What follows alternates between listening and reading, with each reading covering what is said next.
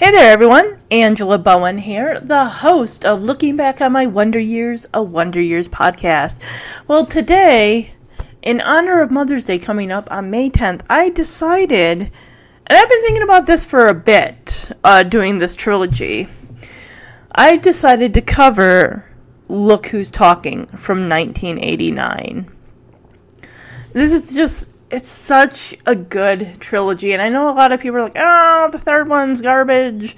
I thought it was cute. I watch it every single Christmas because it's set right around Christmas, and that's most likely when I will cover the third one.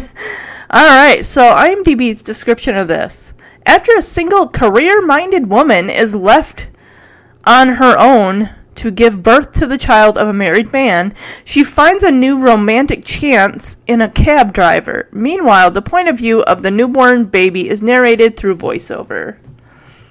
So this movie released in theaters on October 13th, 1989.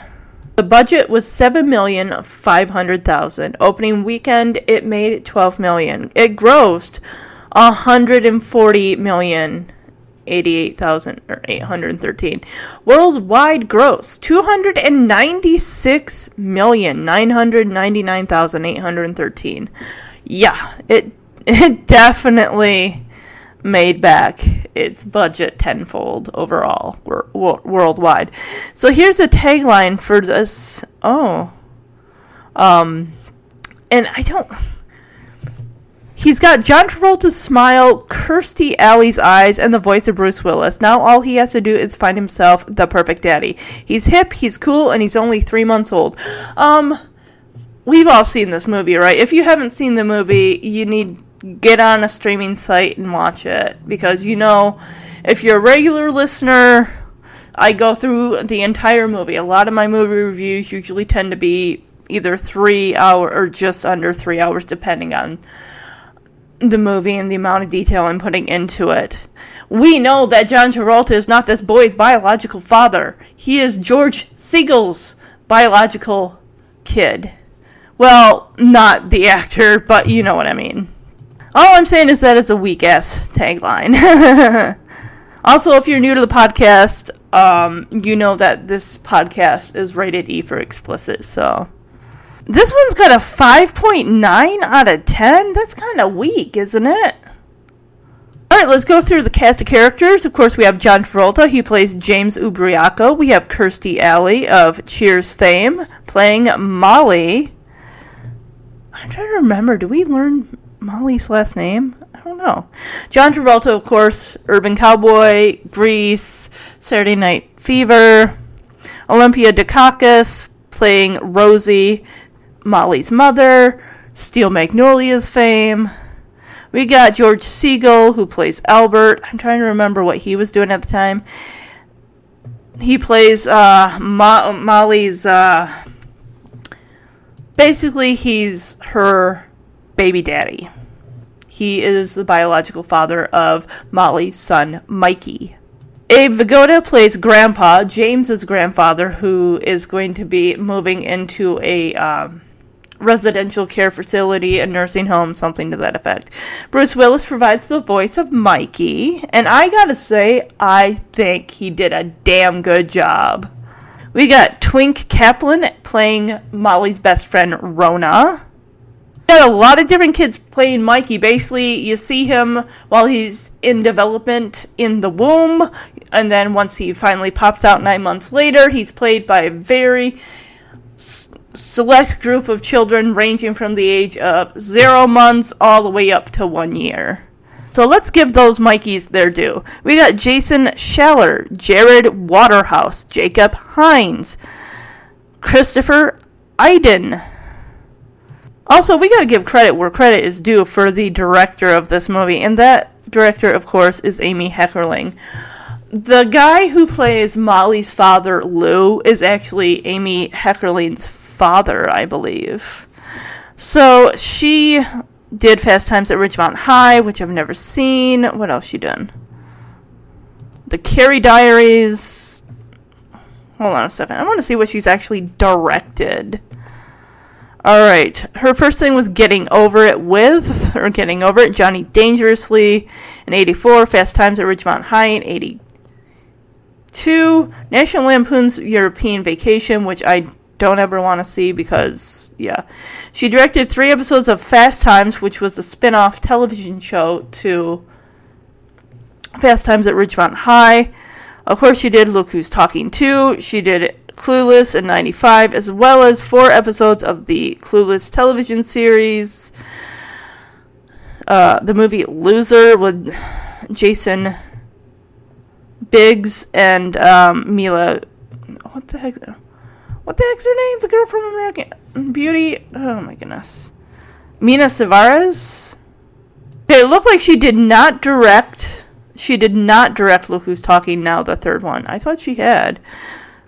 And okay, she directed the second one. All right. Uh, she did. She was the creator of Baby Talk. Does any Does anybody remember Baby Talk from ABC? Was it ABC? I think it was. It's part of the TGI TGIF lineup. I remember it because I remember. Look who I swear I saw Look Who's Talking Too before I ever saw Look Who's Talking. I was aware of Look Who's Talking, but I'd seen Look Who's Talking Too first. And then I was in the video store when I'm like, oh, they made a third Look Who's Talking movie. Oh, it's with dogs this time? Because at that point, the kids are like six and four. So, of course, they don't need people to do voiceovers for them because they can speak their own words. They can speak their own minds, finally. Of course, someone's got to provide uh, the voices for the family dogs. And I mean dogs because they each get a dog. I'm sure people are like, oh, that's weak stuff. I think it's a cute movie. And if you think about it, this is pre Seventh Heaven for uh, David Gallagher, who plays Simon Camden. All right, let's jump into a little bit of trivia. Excuse me. John Travolta said this was the only time after watching a premiere of his that he knew he was going to be in a major hit. Also, real quick, speaking of John Travolta, I will be covering the movie Grease in September for back to school. Of all the roles he played, John Travolta said the character he plays in this film is the most like his real personality. That is cool because James is awesome. He's so cool. Molly's two blind dates that she imagines as Mikey's father are listed in the credits as Mr. Impatient and Mr. Anal. Amy Heckerling was, was inspired to write the film after her husband and writer Neal Israel started playfully talking in a different voice to pretend what their new baby would say. Her husband also has a cameo as Kirstie Alley's character's boss. Ooh. So let's hear about some of the actors that were possible candidates for the voice of Mikey. And you guys kind of think to yourself, like, eh, eh, let, let's see. You guys think about these names and picture Mikey sounding like any of these characters uh, actors. Chevy Chase, uh, Bill Murray, mm, maybe Dan Aykroyd, uh, Steve Martin, me, and John Candy. Hmm, that would be John Candy. I think would be. I think that would be interesting. I really do. All of them were busy Chase was busy doing National Lampoon's Christmas Vacation. Murray and Aykroyd were doing Ghostbusters 2. Martin was busy shooting Parenthood, and Candy was doing Uncle Buck. That's right, because all of those movies came out around ni- uh, 89. Now, I've never seen Ghostbusters or Ghostbusters 2. I've seen bits and pieces because Jeremy's a fan of them. Uh, Christmas Vacation, watch that every December. Parenthood, love that movie. Uncle Buck, um Parenthood and Uncle Buck are movies I will be covering at some point on this podcast, most likely probably next year. The reason I've been kind of able to do the amount of movie reviews that I've been doing is just because, you know, the stay at home order and everything. So eventually that's going to come to an end, and I'll be, uh, I kind of got the movie set that I'm going to be covering. Kind of in my mind about what ones I'm going to be covering this year. Um, May 18th, I will be covering Titanic as a listener requested episode for Nicole for her birthday. In June, I also plan to do for Father's Day, I'm covering Mrs. Doubtfire. So, looks like the other person that was up for the role, considered for the role of Molly, was Geena Davis, but of course D- Davis turned it down because she couldn't handle shooting a movie involving um, involving a birth sequence, especially with their birth sequence and in the movie The Fly. One film in a late 1980s Hollywood cycle of baby pictures. The movies include Baby Boom 87 with Diane Keaton. Guys, that is a great movie. I would definitely like to cover that at some point. Um, that movie now will always hold a special place in my heart because that is the last movie that um, I kind of I watched a little bit with my dad before he passed away. We have For Keeps with Molly Ringwald, Immediate Family, which I haven't seen, Three Men and a Baby, which was okay, which was based on the then French film Three Men and a Cradle in '85. She's having a baby with Kevin Bacon. Look Who's Talking, of course, this movie, with the later followed early in the 90s with Look Who's Talking 2. Oh, guys, guys, get this, get this. John Stamos was the first choice for the role of James. But of course, the producers of Full House wouldn't let him out of his contract to take the role. Also, Michael Keaton, Mel Gibson, Jeff Goldblum, and Griffin Dunne were also considered for the role of James. If you don't know who Griffin Dunne is, watch My Girl. He played Mr. Bixler. Uh, Veda Sultenfuss's uh, teacher crush. She had a little crush on Mr. Bixler. Robin Williams was considered for the voice of Mikey, but Williams's agent wanted too much money, which was double the film's production budget. That would be interesting. That would have been interesting. To, Robin Williams as the, as the voice of Mikey would that and John Candy definitely. Those I think would be my top two. Working titles for the film included Big Talk and Daddy's Home. I don't like Daddy's Home. Big Talk, eh, I don't really like that one either. In the scene where James is pouring out his soul to Mikey. He talks about anecdotes and advice his father used to tell him. He says that one of his favorites was, If all your friends jumped off the Brooklyn Bridge, does that mean you got it too? One of the most famous scenes in another John Travolta film, Saturday Night Fever, is of Tony and of his friends fake jumping off the Verrazano Narrows Bridge. I'm sure you are like, say it right. Like, well, I, I, Narrows Bridge. Um, yeah, I'm not a fan of Saturday Night Fever just because of the ending. I mean, not the guy falling off the bridge. Spoiler alert! You got it's been umpteen thirty three years now. Has it been thirty three? No, forty three years now. Um, and the rape scene in the back of that car, that ooh, that just left such a bad taste in my mouth. It's like, oh, the movie's interesting. Uh, what? It like went like in a whole other. I don't like that at all. In the scene where Molly and James are dancing in the kitchen, he puts his hands on his head and moves his hips up and down. This is similar to what he does in Grease when they are singing Grease Lightning. Another candidate for the role of James was Steve Guttenberg. He turned it down. However, Kirstie Alley would co-star with Guttenberg in It Takes Two in 1995. That is another movie I would like to someday cover for the podcast. All right, before I officially get into the movie, I want to let you know where you can request a movie for me to cover.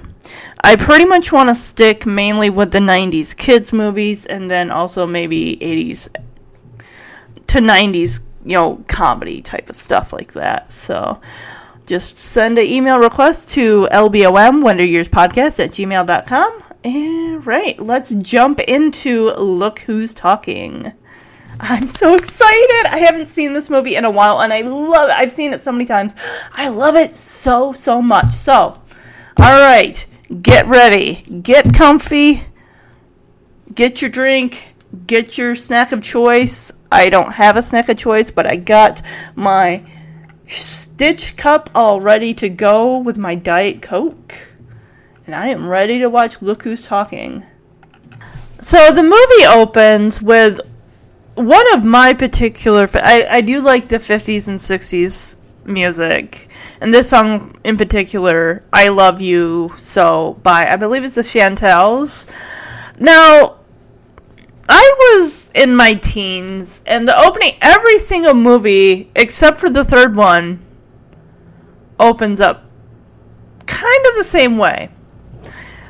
All the movies have scenes of an egg being dropped down a fallopian tube, if that's in fact what that is. And then, of course, the little spermies zipping after it to take a bite out of it or fertilize it or whatever they're doing. and uh, being a teen, I, I didn't I didn't know what these were. I didn't have you know sex ed health class in high school that you know the sex ed I had uh, when I was 11 did not show sperms and eggs being fertilized. You know it is just. So I'm like, what is? I, I, I, I had a feeling that I had, you know, something to do, you know, adult wise, but this is a very long. Ep- I mean, it shows it going through all the stages. It's interesting how the egg morphs into a lava lamp in this Albert's office is this Molly's office. I, I, think it's Albert's office. And she's, of course, Molly is an accountant and she's going through all of his, you know, tax related stuff. And of course, he's sitting right next to her. You see the wedding ring on his left hand. And he's like pulling up her skirt on her knee to like touch her knee. Okay, so I'm get okay, I get it. So the beginning of the movie was to show that she has an egg that can be fertilized. And I'm guessing that egg there is actually going to be Mikey. This guy is a piece of shit. And she finally is like, Look, Albert, I can't do this with you anymore. And he's like, Come on, Molly, I know you love me, and I love you too. So what's the problem? And she's like, The problem is that you're married. Oh, but before she says you're married, she says, You're a great father. You're great in bed in my biggest account. But you're married. So she basically tells him that as long as she's seeing him, she's going to be able to fall in love with anyone else. So she thinks that he should just work with a different accountant. Oh my god. Yeah, and how many times in this movie does he say he's going to leave his wife, Beth? It just takes time. Dude, you had no intention of ever leaving your wife. Don't give me that. Then she's Molly's rolling her eyes at that. Apparently, Beth is also bulimic. All right. Because he's like, whenever I mention the word divorce, she loses five pounds. Oh my gosh. This is clearly his office because she wouldn't be taking off her top for him. And he's talking about how his wife's got a great ass for a 40 year old. Like, the hell? And she's. Ugh. And Molly's like, I've had enough. Okay, I'm going to tell my boss to give your books and you to someone else, another accountant. Oh my gosh, this guy's a piece of garbage. So she's had enough of him kissing on her neck. She stands up and faces him. And he's like, Oh, Molly, I'm going to burst if you don't kiss me soon. And cue the Beach Boys with I Get Around and we go back to the spermies and the egg and yeah clearly they're fucking in his office. She has no issues. He just wants to know that he eventually is going to leave his wife. And here come the sperm. So bruce willis is also doing the voice of the head sperm? He said head sperm This is really uh, scientific. we actually see the tadpole like make contact with the egg and actually burrow inside of said egg.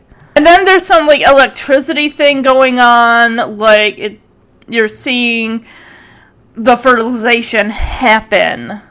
And then we go back to a toilet where Molly is just ralphing up whatever she had for breakfast. Mind you, she's doing this while she's at work, and of course the other ladies in the office are hearing her, like, puke. That's what I, I don't like about movies or TV shows that show somebody puke. Like, you hear it. I mean, it's one thing to show it, but then you're.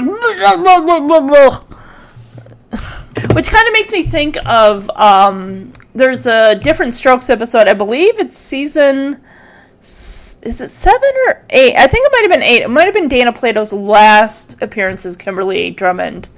And she had an issue with bulimia. We actually hear her go into the bathroom and throw up, and you're hearing, like, like, yeah. And I thought that was. That part of the episode was done fairly well, but it's just like, ugh.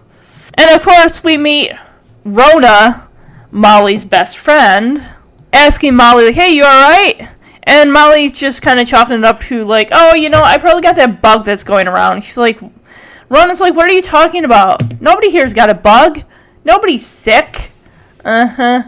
And of course, they're heading back to their office because they both, like, have a desk on either side of. And, you know, Rona is not going to support Molly's relationship with um, Albert at all. Like, apparently, he's also, aside from his wife and Molly, he's also fucking his shrink. And I guess he's going to go see someone different. And Molly says, "Well, that's which is good because she was really becoming an obstacle with us." And Rona's like, who cares if he leaves his shrink? He's supposed to be leaving his wife. And Molly's like, oh, he will. He just can't, you know, leave her while she's sick. And Rona's like, well, what's wrong with her? and Molly's like, well, she's bulimic. And you just see Rona roll her eyes so hard. And she's like, don't be like that. Molly tells her, this is a very serious disease. All right, now we're going to go inside Molly's body into her womb where an unsuspecting baby is starting to slowly develop. And this this CG whatever type of claymate technology they're using for this baby, it's creepy. You're this song talking about 10 tiny fingers and toes and everything. You're seeing everything's starting to form. Like the the hand, the fingers, the uh. so now Molly's like stalking Albert, like watching him on his balcony. She's like staring at him through some binoculars, watching him on his balcony with his kids because you know he's also got his kids with his wife, and. how Molly's like eating an ice cream sandwich, and Rona's like, "How are you still hungry?" And Molly's like, I know, it's stupid. I don't even like ice cream. So now, of course, we're going to meet Molly's parents, who are also accountants, runs in the family. We don't meet her brother. We don't. I don't even think we find out that she has a brother named Stuart, who until the second movie, who's played by the guy who played Casey Jones in the Teenage Mutant Ninja Turtles movie from the late '80s. Wait, no, it was 1990. I'm sorry. So, probably like any typical parents of children that are over the age of 35, you know, the, that aren't married at this point, the parents are always trying to fix them up with somebody, or they're like, why aren't you married yet? I want grandkids before I die, and all this stuff. And we meet you know, Mo- Molly's parents is mainly the, the dad doesn't even say anything. I don't think he says anything in any of the movies really, but it's Molly's mother that excuse me does pretty much all the talking for both of them. She does enough talking for both of them. She's like, how are you to meet anybody? You don't go out. And Molly's like, Mom, it's tax season. So it's what, January, February, March, somewhere in there? Yeah her mother's like, you know, I was an accountant when there when there were few women accountants, and I still managed to dress nicely and catch your father. So I can't even believe Molly's asking this question. Luckily, her her mother doesn't get that she's asking a question about herself. She says, "What would you have done if Daddy was married when you first met him?" She said, her mother says. I wouldn't have fallen in love with him. And Molly's like, oh, well, you can't control who you fall in love with. What? I don't support this whole Molly Albert thing, and eventually she's going to come to realize that herself.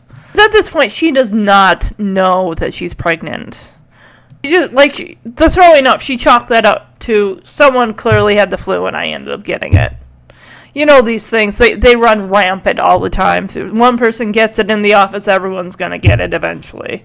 Her mother even says, you know, what's your father's favorite food? They're like cheesecake. Well, the doctor told him to cut down on cholesterol. Now he doesn't eat cheesecake. It's the same thing. And Molly's like, Mom, that is not even close. And her mother's got an she's like, okay, there's something wrong. Something's going on. Something's wrong. You don't you never used to like my cooking before. And Molly's like, I still don't, yet she's shoveling it down.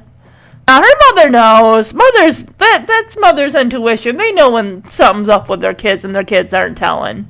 Finally, Molly decides to take a pregnancy test, and of course, this isn't one of those I'm going to pee on a stick and see if two lines or one line show up. This is I gotta pee and then suck up the urine with a little eyedropper, put it in a vial, and see what the color comes out to be. Mind you, this is 1989. I don't know how common regular pee on a stick pregnancy tests were. They definitely didn't have any that would check your ovulation schedule for you to tell you the best time to get pregnant.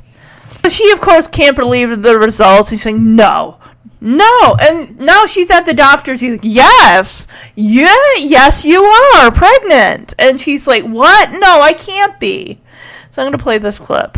Yes. Oh, no.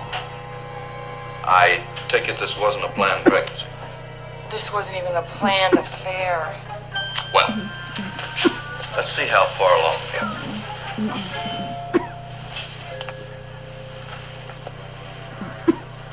Whoa! Yow! Timeout! Holy cow! What was that? Wow! Who's that? How could this have happened? How old are you now, Molly? 33. Well, remember your biological clock is ticking. Oh, she's got a cat. Aw. So he's like, oh, so this wasn't a planned pregnancy. And Molly's like, are you kidding me? This wasn't even a planned affair. So he's like, well, how old are you? And she says, I'm 30. And she's like, she has to think for a second, like 30, 33. And he's like, well, okay. You need to know your biological clock is ticking. I'm sure that she probably already knew that. Me, myself, I'm going to be 38 uh, and at least a few months, and I don't have plans to have kids. But uh, if I were to have had, I would have had them like maybe late 20s, early 30s. But uh, yeah, of course, this whole your biological clock is ticking is going to burrow itself into her mind and leak out into her dreams because she has this and it, it's like isn't that something like the, it's in like a Charlie Chaplin movie or something where so, or some type of something where someone's holding on to like this giant clock arm as it's like ticking away. And that's kind of what you have with her. As the doctor's like your biological clock is ticking. And all of a sudden she like loses her grip and like ah! and she wakes up from the dream or nightmare i guess if you want to call it that. Oh another thing is she has a dream where it's like oh albert i'm so happy you've i i waited for you. And you see she's like got gray hair so she's like maybe 55 60 years old. Isn't it amazing how people viewed you know people in their 50s and 60s as quote unquote like close to elderly whereas nowadays the average 50 year old probably looks more like they're like in their late 30s early 40s yeah 50 and 60 is not like what i mean when i think 50 and 60 back then i think people are thinking of those that are like 70 to 80 years old so Molly is telling Albert that she's pregnant. They're walking in a park, and sh- she's like, "My doctor told me my biological clock is ticking and all that." And it's just like, and she's telling him, "You know, I didn't plan this. I'm not asking you for anything. I don't want to pressure you or trap you." Because he's married and everything like that. It's not like she's saying, if you don't leave your wife, I'm going to tell her I'm having your baby or something like that or asking him for money like if you don't give me money for this child that you helped create that i'm going to go to your wife and tell her about our affair she flat out told like look this baby is part of both of us, and I'm not getting an abortion. Well, at least it's good because that is out there. If anyone was wondering, she is not going to get an abortion. And Albert's glad about her being pregnant. Like, it's not, it doesn't bother him at all. Like, oh, it's fine. And he starts singing that, You're having my baby. What a wonderful way to say how much you love me, or something like that. That, that song, I don't like that song. He's like, "Oh, I was never going to ask you to have an abortion. This is this baby's going to be great. He's going to be incredible. He'll have your sweet face and my business sense." This guy doesn't have a fucking thing to do with that kid. Not while she's pregnant, and certainly not while the baby is in the world. And he's like, "Oh, we'll get him a toy adding machine and little Armani diapers." She's like, "Will you please stop? You're gonna make me sick with that song." And of course, we see Mike. This baby is full on creepy. Even back in the doctor's office when he was like checking her stomach and everything like that, and he's pressing down on her stomach, and you see Mikey like, "Whoa, what was that?" And you see like the the push on the stomach, like he's feeling like, "What? What was that?" and here he's like, "Oh my gosh, don't sing that song. If she gets sick, I get sick." So of course, Albert wants to know what Molly's going to tell everybody. Like, what are you going to tell them? She'll just say, "Oh, it's so simple. I'll just tell everyone I got to uh, artificially inseminate it," and that's what she tells her mother. So her mother, of course, is shocked. Like, "Oh my gosh, how could you do something so horrible?" And Molly said, "Look, it was easy. I went to the clinic and got some frozen sperm. like, it's so easy." Remember when um was it Selma or Patty? I think it was it was Selma who wanted to have a baby, right? In that episode, and she was looking through a catalog for sperm donors, and she's like, "So this is legit, right? I mean, you know your applicants and everything. You just don't let some random hoo ha come in here and donate sperm, right?" She's like, "Oh no, everyone we have here goes through a rigorous screening process." And you see Barney.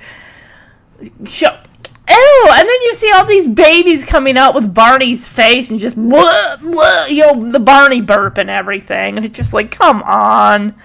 Basically, Molly's saying, I brought it home, defrosted it, inserted it, and now I'm pregnant. She, her mother's like, so that's it? You and the frozen papa are having a baby.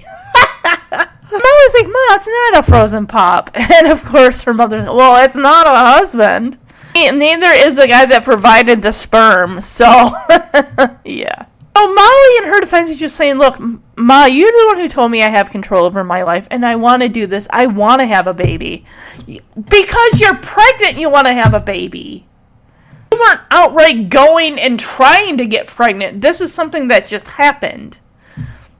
her, her mother is all like, I don't understand. You do this kind of thing if you're like very ugly or a lesbian. I'm like, oh, come on. Granted, yeah, I'm sure that, you know, a lesbian couple, if they want to have a child, children, they need to have a sperm donor. That's just it.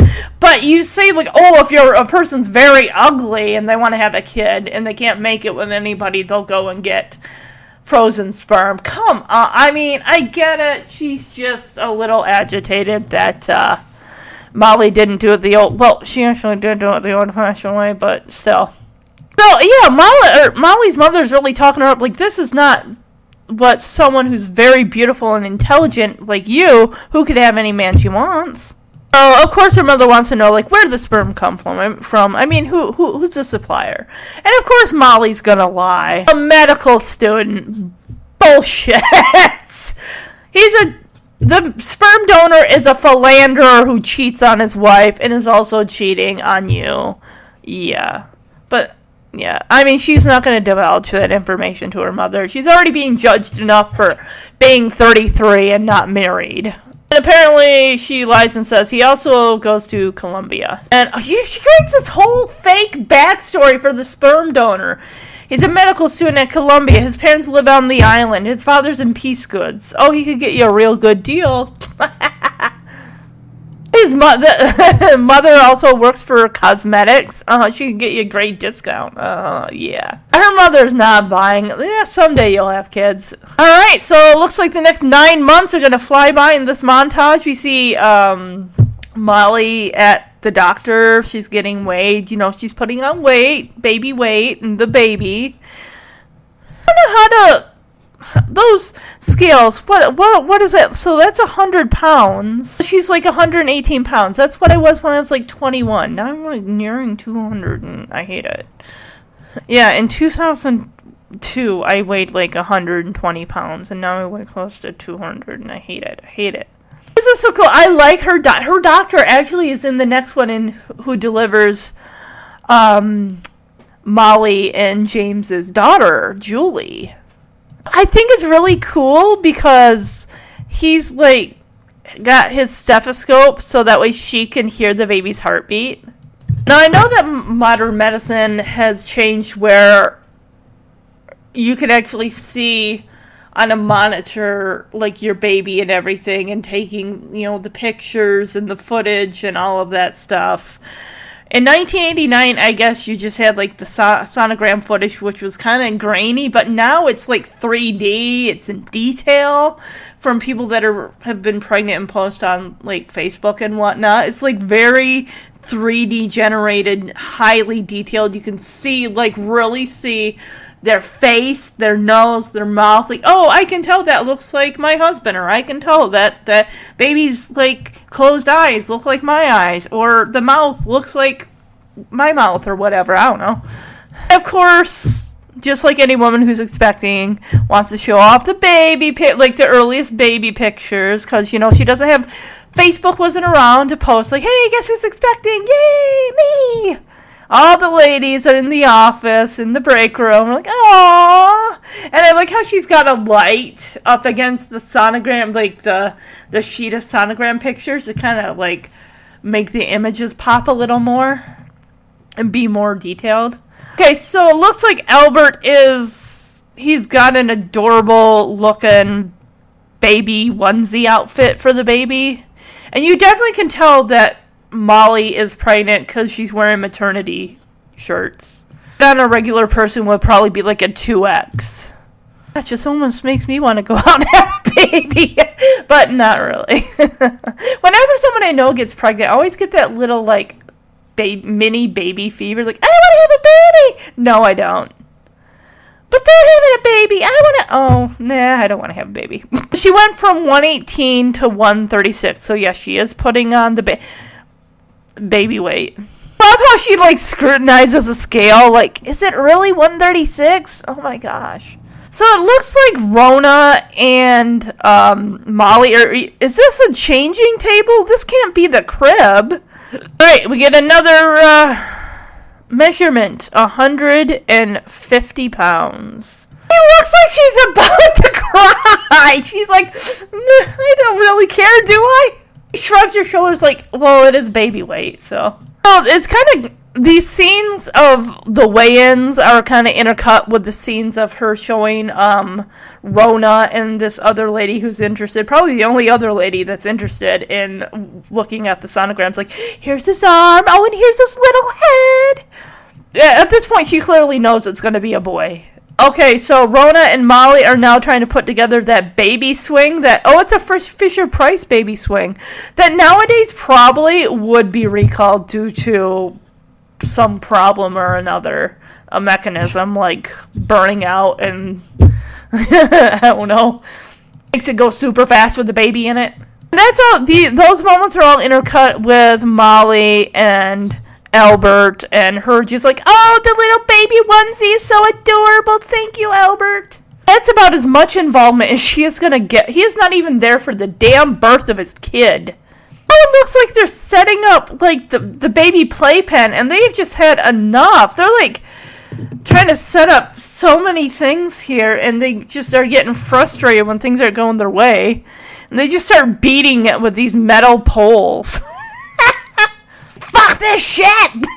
I'm done!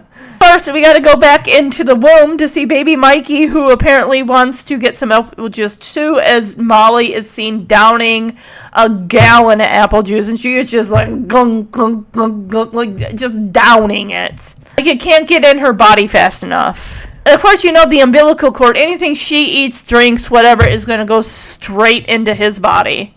This is a creepy. This gives, like, me the same feelings of that Chucky doll. Dang, that. I mean, the thing wasn't full, mind you, but it was like three quarters full. And she was like, it's like almost empty. I bet she finishes it by the end of the scene. Rona's like, oh, you're thirsty? And Molly's like, oh, uh, just uh, keep talking about, you know, baby stuff.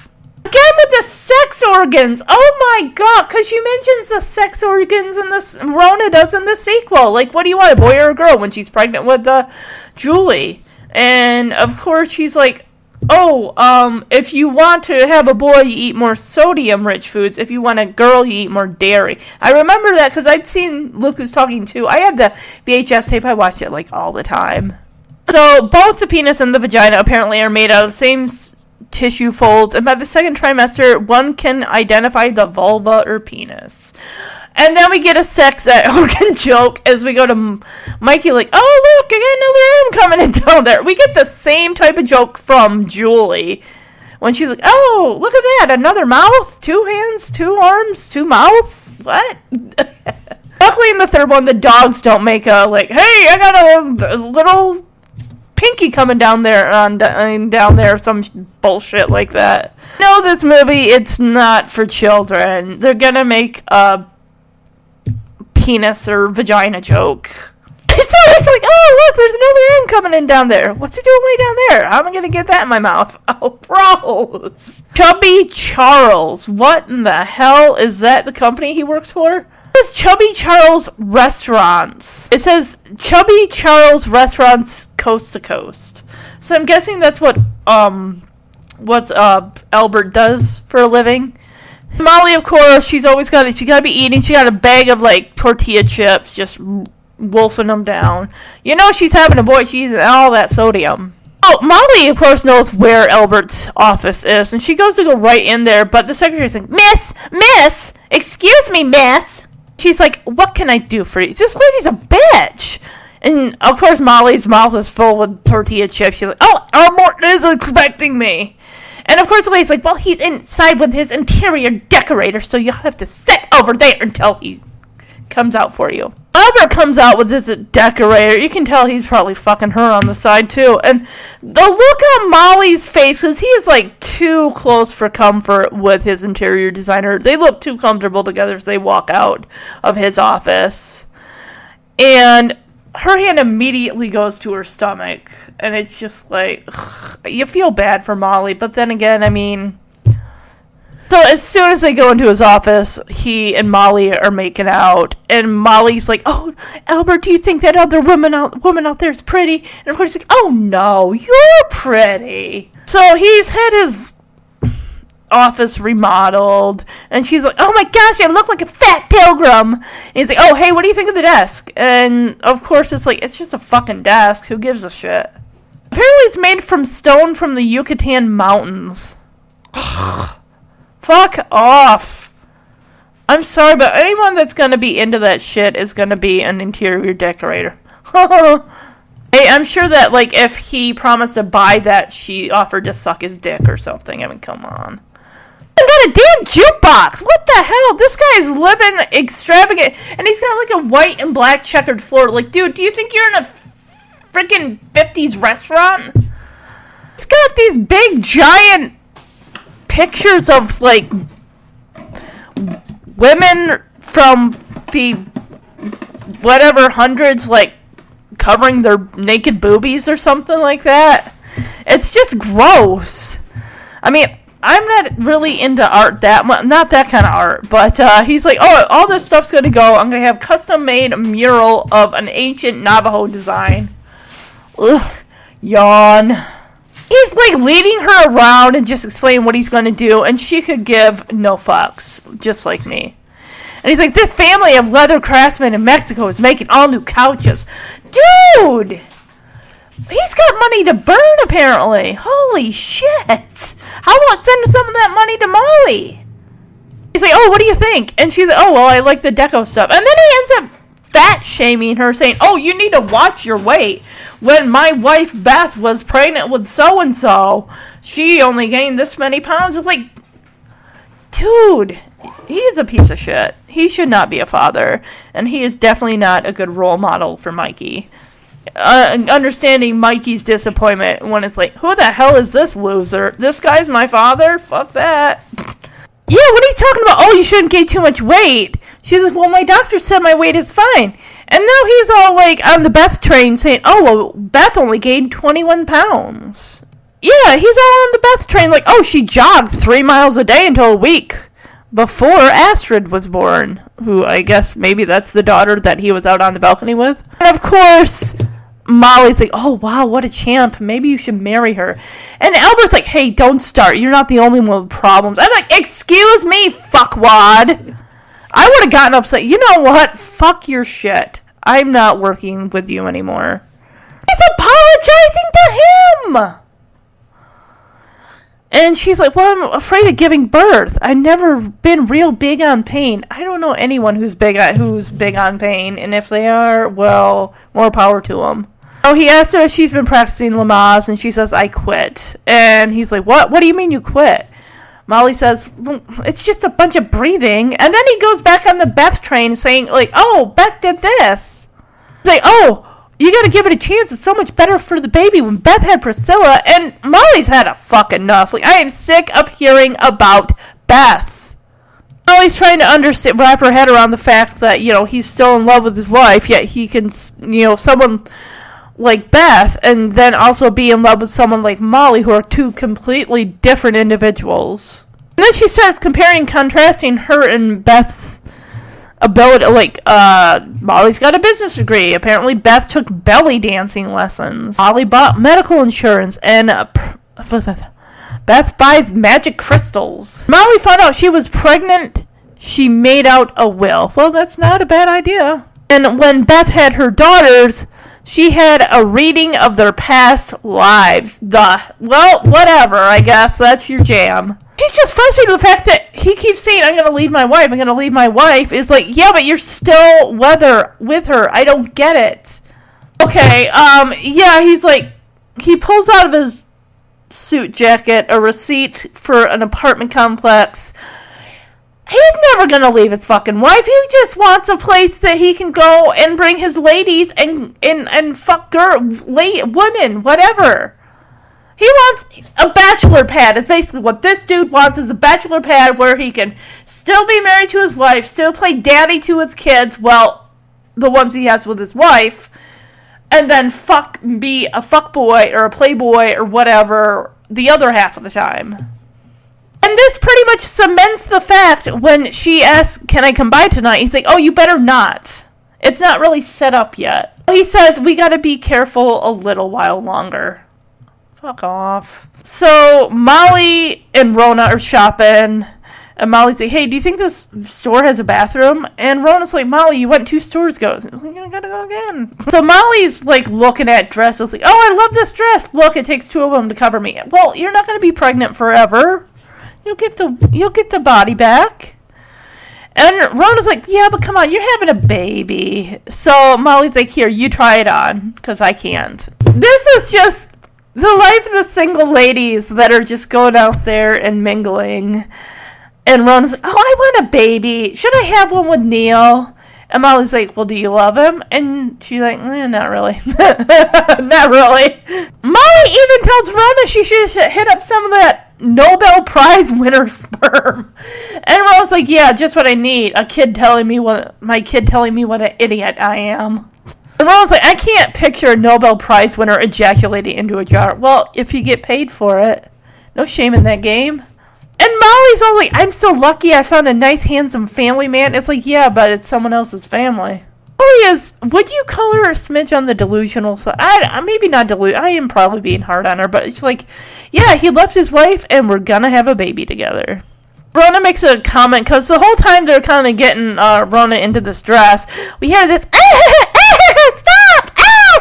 And of course, we see Albert slamming his fucking interior decorator in a dressing room. This fucking twat monkey. I want to rip his balls off and shove them up his ass. And shove his dick down his throat. Can I do that? I can't? Okay. The look of just heartbreak and like on Molly's face. Like Molly, he is not going to change. And the look of horror and horror on Rona's face, like the fuck. He doesn't even look bothered by it. It's like, oh no, I got caught with someone who's not my wife. Also got caught by the person I fucked and also isn't my wife. Rona just looks at him like, you are fucking nasty, dude. Ew. Gank ass self. He actually runs out like, oh, let me explain, Molly. Like, no, I would have kept walking. Like, bye. And I love Rona, and you got the interior decorator. Don't know what the fuck her name. I don't really care either, because they're both wearing dresses that got a security tag on them because they didn't pay for them. And I love Rona's response, like, "Oh, this I gotta hear." And it's like, "You're not taking the shit from him, are you, Molly?" Of course, you know that the store owner's gonna come up like, "Hey, ladies, these dresses have not been paid for. Move it inside, or I call the cops." Oh, this, I'm gonna play this clip because this guy, I, I swear, I just want to punch him in the face. I want to shove his dick down his throat. I want to shove his balls up his ass. I'm just, ugh, I hate him. Albert, what's going on? Molly, I've fallen in love. Beth knows all about it. I'm, I'm gonna live with Melissa. I don't know if it'll last or what. It, it just happened and I had to act on it. Albert, how can this be? And why didn't you say anything to me about it? I, I didn't want to upset you when you were so close to the end of your pregnancy. I believe this is happening. Molly, I know this sounds awful, but I'm going through a selfish phase right Fuck you. Selfish phase? I admit the timing is bad. Hmm. A selfish face? Scratch his Not eyes like I out. planned on it. It just happened. A selfish face, Albert, you dick! Stupid dick! Molly, You Molly. lousy prick! Get bitch! How dare you! Yes! Get him, Rona! Get him! So he claims that he told Beth that he and I think her name's like Allison are gonna live together. Oh, so that's why he got the apartment for his girlfriend? Uh huh. He's like, I don't know if it's gonna last or not. I mean, I've fallen in love. It's an accident. It These things happen. And it's just like, I'm going through a selfish stage. I'm like, I want to scratch his eyes out so bad. She's like, Oh, you, a selfish phase? Albert, you dick! You stupid, selfish piece of shit. So she starts walking away, and we see Rona jump on his back. And I'm like, Get him, Rona! Molly's walking along, and of course, what happens? Her water breaks. It's like, Oh, shit! And this guy she's trying to get a cab to the hospital and this guy like comes in like like sorry i was here first i don't care that you're pregnant i'm guessing what mikey is seeing when we see him inside the womb is like the the contractions of like this his space is kind of getting uh more and more cramped she's like hey buddy please i'm pregnant he's like oh i was here first and she's like you fucking prick it's just as well because she gets into James Ubriacco's cab. I swear he is about as cool as they they are. He is as cool as they come. I'm telling you. If you want to get if you want to get a cab, you get a cab by this dude because this guy knows the back ways to go. She slips into the back seat and she says St. Jerome's Hospital and he's like, "What are you?" And he looks and he can tell she's distressed. It's like, "Oh shit!" Like, yeah, she's clearly in labor. Like, he's gotta get going. But she's yelling at James to slow down. Like, "Hey, look, the first stage of labor can take hours." And of course, James is like, "Yeah, well, so can Midtown traffic." He's driving very erratically. Of course, he he knows where he's going and what roads he has to take, but he's got to do a little finagling with the traffic. And luckily, while luckily while he's shouting at someone to pull over till the ludes wear off, he almost hits a damn truck. And she's like, "Hey, can you go any faster?" And he's like, "Fuck, this traffic. Look, we're going as fast as I can. Like, I can't move the cars, okay? It's like, really, you're only gonna be able to go as fast as the car in front of you is gonna let you." That's just how it is. You can't just, I'm gonna monster jam, you know, monster truck over this car. You're not gonna do that because that's stupid. And that's not reality. But no, it isn't until she gets into the vehicle and he's driving that she, oh god, my water just broke. Oh shit. I think she was just having contractions and she's like, okay, I gotta get to the hospital. But now, in the cab, her water just broke. So, of course, there's cones and construction blocking off the road, and the guy's like, "You gotta go that way to go two blocks and turn around." And, and James like, "Look, I got an emergency." It's like, "No, no, no, you gotta." James like, "Fuck it," and going through the roadblock, and we're gonna get to the hospital. Basically, driving through a construction site with cement trucks and gravel and all that shit. He's like driving so erratically. He's driving on the sidewalk now. He's like, "Oh, are you doing your Lamaze breathing?" And she's like, "Well, you look out. You're like on the sidewalk, man." It's like, "Hey, you want me to call your husband when we get to the hospital?" And she's like, "I don't have a husband." Like, okay, a boyfriend. And she's like, "Look, if you need to know my life story, I was artificially inseminated." And he jumps right on the whole, "What are you, a lesbo?" Why is it in 89 people thought the only ones getting artificially inseminated were lesbians? Come on. Look she gives him is just like, oh, she's so insulted. Like, how dare you call me a lesbian? Of course, James gets to St. Jerome's Hospital, parks right in the fire lane where an ambulance is unloading a patient into the hospital. So Molly gets out of the cab, and James gets out of the cab, and she goes around to the side to get onto the sidewalk of the hospital, and she just starts beating the hell out of James. Like, you idiot! My kid will probably be brain damaged because of you. I'm sure he'll be fine. So Molly goes in there, says, I'm in labor. The first thing the nurse asks is if she's got her medical card. Like, she probably doesn't have her purse on her. It's probably in the cab, most likely. And, of course, we got a official for the hospital, one of the ambulance people is like, hey, your cab's in the loading zone. And James is like, look, I'm loading someone here, okay? He's like, look, uh, what's your problem? And the guy's like, just get your cab out of the loading zone, okay? And Molly's like, this is my first baby. I don't know what I'm doing. And of course, the lady is not helping. Like, look, we can't admit you without your card. Luckily, there's a doctor there. It's like, just get her in a wheelchair, get her upstairs. The damn nurse and the doctor are like bitching at each other because the nurse like, no, she didn't finish this. She didn't fill out this form. Like, fuck you. She's in labor. You want her to have her baby right there in the lobby? Relax. She'll fill the form out later. It's not a life or death issue. Let her have her baby. One of the orderlies grabs James, like, all right, the first thing you gotta do, you gotta put these on, so you know the scrubs and everything. And it's like, James is like, yeah, but I'm not the father. I'm just, I just drove her to the hospital. It's like, no, no, no, put these on, okay? You're already a part of it. You're gonna complete the whole thing. You drove her to the hospital. You got to be there for the delivery. Somebody's got to be there to support her. Her baby daddy ain't gonna do it because he's fucking his interior decorator in the dressing room. So it's got to be you. So Molly's in the room, hooked up to machines, and she's having her contractions. Of course, we see Mikey. What he's going through inside the womb is he's being hit with the contraction too, like bouncing around, you know, hitting him in the head and the stomach, and like, okay, okay, this will pass. Watch the head. Granted, it's like it's soft tissue and stuff that's hitting him, so but still, it's got to be uncomfortable for him because it's what an amniotic sac. It's just a a womb that you know the water's leaking out, so eventually he's gonna want to be you know have to be born. He doesn't have a choice. He can't stay in the womb forever. No matter how squishy warm, I'm sure it is. And mind you, Molly doesn't have the drugs, so and the nurse who's just hanging out reading National Enquirer while she's eventually going to be dilated. Just chill, like, oh, don't worry, just relax, keep your breathing, do your Lamaze breathing. Molly's like, I need some drugs, I gotta have some drugs, and the nur- the nurse is just like, slow down your breathing, you're not in aerobics class. And of course, Molly's like, fuck my breathing! Like, a demon takes over her body, like, fuck my breathing! This sounds like the girl from the Exorcist!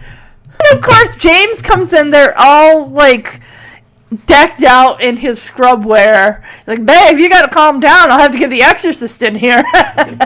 so she grabs James by his uh, scrub shirt and yanks him him to her like, uh, "Give me some drugs." And he's like, "Oh, you don't want drugs? You, I do. I really do."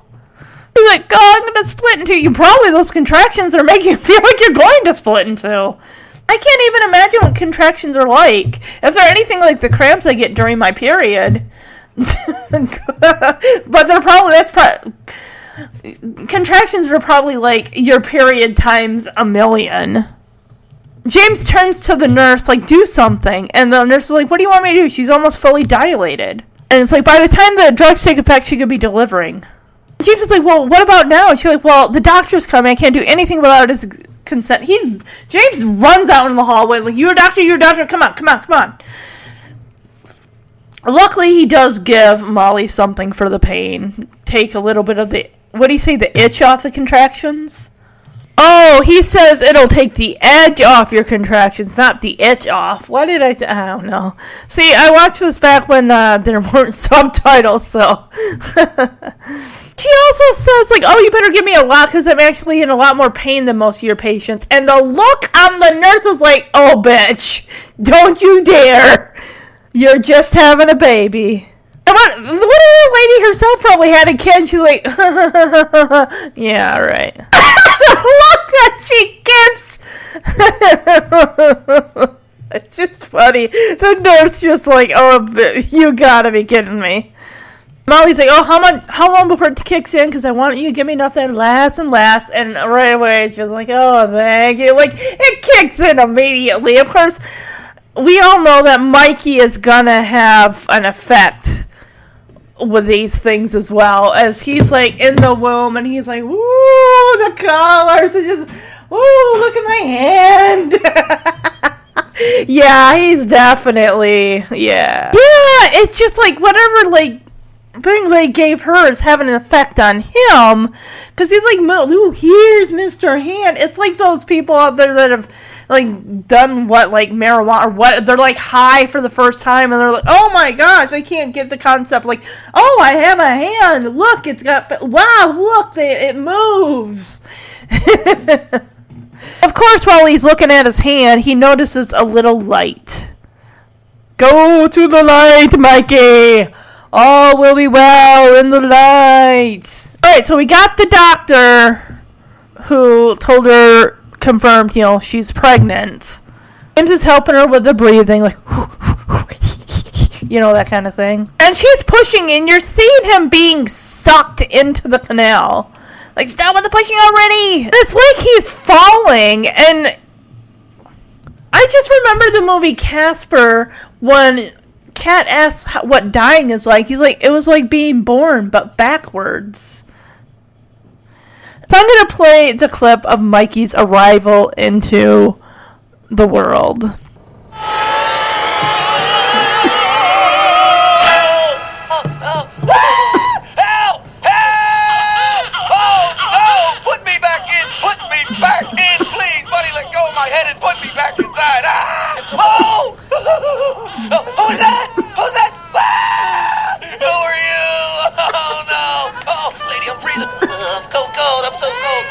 Hey, oh, listen. Oh, listen. Let's be reasonable. Hey, get that thing away from me. Wait a minute. What are you gonna do with that? Don't give that to him. Hey, wait a minute. Let's, let's talk about the. Ow! I need that. Oh, oh, oh, lady, you in the gray, please, a blanket, something. I'm frosty out here. Oh, hey, no, don't do that. Hey, don't do that. Don't, oh, hey, get it out of my. Oh, where are we going now? Hey, don't drop me. Oh, oh, oh, very nice.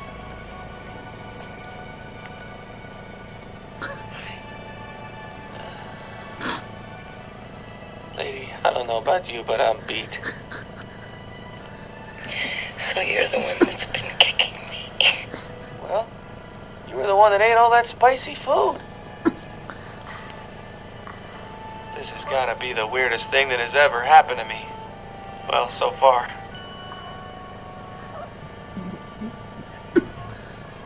I don't get it. I just don't get it, and I don't like it. Where did I go wrong? Where are my thumbs? Where the hell are my thumbs? I want to suck my thumbs. Boy, I gotta think about getting my own place. Whew. I did not think I'd be reincarnated this quickly. Whew. What a surprise. Whew. Boy. Who stole my sucking thing? I need my sucking thing! Just to remember, I hate childhood.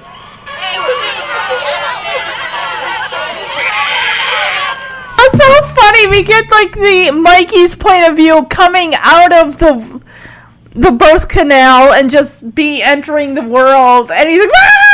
He sees a you know a person like with a mask covering his face, and they're like, who are you? he's like screaming for help. Crying and he's like, "Oh no, put me back in, put me back in." And the doctor's like, "It's a boy." And I, I thought she already kind of knew that it was a boy, or was she just like assuming it's a boy? Because Albert got him a onesie, you know, thinking it was going to be a boy and everything like that. Hold on, when you're referring to a baby and you don't know the sex of it, you know, that you're having, do you refer to it automatically as a he or she or just the baby? I don't know. Uh, his, his eye, Mikey's eyes are just kind of looking like, who's that? Who's that? And just looking like, ah? You know, at Molly, like, what? It's like, I don't know what to make of any of this. And of course, you know, he's like, uh, the doctor's like, do you want to cut the cord to James? James is like, no, no, I don't want it. You better do it. And Mikey's like, don't give that to him. like, clearly you can tell, like, James is enamored. Like, he, he's never done that before. And of course, they're doing the protocol, you know, cutting the umbilical cord and putting a. T- what is it, like a thermometer or something in his mouth, probably to clear out all, like, the mucus or whatever? Or whatever's in the baby's mouth, kind of clear the airway, and then wrapping him in a blanket and handing him to Molly, and it's like, oh. And she's like, oh, so you're the one who's been kicking me, and Mikey's like, well, you eat all that spicy food. Granted, he can't, you know, she can't hear his thoughts, but. So we see Mikey in the baby nursery, surrounded by other babies. Like, I don't get it. I just don't get it. And I don't like this. And of course, we have a baby, you know, other babies around him, their reactions. The one baby's like got her hands covered, like, where are my thumbs? Where the hell are my thumbs? And another baby is like, oh, I didn't think I'd be uh, uh, reincarnated so quickly. And this other baby's like, where's my sucking thing? She's talking about her pacifier that's like right above her head. And like, why about my sucking thing? And then, of course, the reincarnated baby's like, I just remember I hate childhood. And they're just crying. And then we kind of pull back out from behind um, the glass and see these daddies all like waving at their babies, and Molly's there by herself and just saying, You won't see your daddy here taking pictures of you, but I'm gonna do my best to find you a daddy. So she tells baby Mikey through the glass that she is going to find a daddy for him, and she's not going to fall for some guy who looks great and that she's in love with, and that Mikey is the only thing that matters to her. So I'm gonna go out there and I'm gonna find you the best daddy there is. Aww. All right, we're gonna go to Mikey's first night home, and the baby clearly looks like it's been at least a couple months.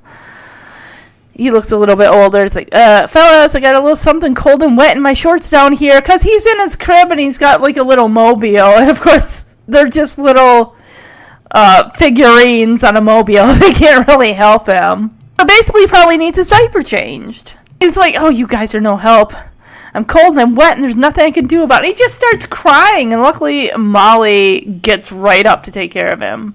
I can only imagine being a baby and you're wearing a diaper, and uh, you you know you can't go to the toilet, so you wet your diaper, and it's gonna be cold, it's gonna be wet, and it's like you got to rely on your parental figure to come and hopefully diagnose you the cry, the the wet cry, the hungry cry, and she's like, oh, and this is where we learn his name. She's like, it's okay, Mikey, mommy's here. And she brings him a bottle. Well, he needs to have his diaper changed. She's like, oh, very nice. That mommy person's here again. I like her. He quickly realizes that whenever he cries, she comes running to his aid. So he's like, let me see. Crying brings mommy if I cry, she'll come and take care of me. Okay. Oh, I can definitely do crying. And of course, we get our second. This is going to be the first Mikey montage. There's at least a couple or a few of them, depending. And we get Janis Joplin's Cry Baby, which I love this song. I also love the Chantel song in the beginning. There are a lot of songs in this movie that I really, really like. We do see Molly wake up. She's got the baby monitor in her room. Of course, she's got I, is that the cord to the baby monitor? Because she ends up tripping over that. It's right near the doorway, and clearly it's probably got to be really early in the morning, like maybe one, two o'clock in the morning. So you're probably sleep deprived, not realizing it, and whoop, or what? I think that might be the phone cord. I was right. That was the phone cord. So she's so sleep deprived, she doesn't realize that she's pouring coffee into the baby bottle. Like shit. And her hair just looks like pfft, a hot mess. She doesn't realize she put coffee in there until she like is like testing it on her wrist. And it's like, why is it brown? Oh shit! You see Molly lugging baby Mikey in one of those um, baby uh, what do you call those things? Baby sling or something like that. She's also got stuff that's got diapers in it and all that. Also, I think she's also got a. She's loaded down with so much stuff, and also her purse. Knew she's trying to get a taxi while her hands are, you know, holding her kid, holding the diaper stuff, all of that, and she's got to like raise her. Oh, there's a Starbucks. Uh, she got to raise her leg up to try to get a taxi. It's like, uh, and she's even like putting her finger in her mouth, like to try to whistle, like nothing. Luckily, one pulls up right where she needs it. Of course, we do see a montage of poor baby Mikey just crying, sitting in his car seat crying on the kitchen table. Now he's in his booster seat, his uh, high chair, and he spilled like some juice or something, and he's he's crying. His face is messy. He's got like food in his mouth. Oh, actually, no, he's got a couple teeth. He doesn't have food in his mouth. He's got food on his face, and he's like crying, and he ends up tipping this cup that doesn't have a, a top on it. He's got to be at least maybe four to five months at this point. And he tips the cup back because it's on his finger as he's crying, and it just goes over the back of the high chair. Molly, why are you giving him a cup that doesn't have a top on it like a sippy cup? If he's old enough to not have a bottle, then he's old enough to have a sippy cup. He's too young to just have a cup with no lid.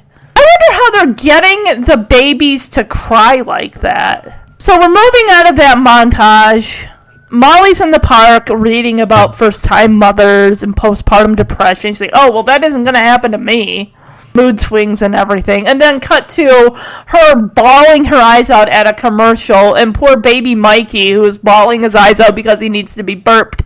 Probably all the built up pressure is like, please burp me before I blow up. Yeah, she reads, due to horm- changing hormones, over 80% of women get postpartum depression. She's like, well, I'm not going to. And immediately she's like bawling. Hey, look who it is. It's, um, what was that, uh, Jonathan Garvey's name, the actor's name?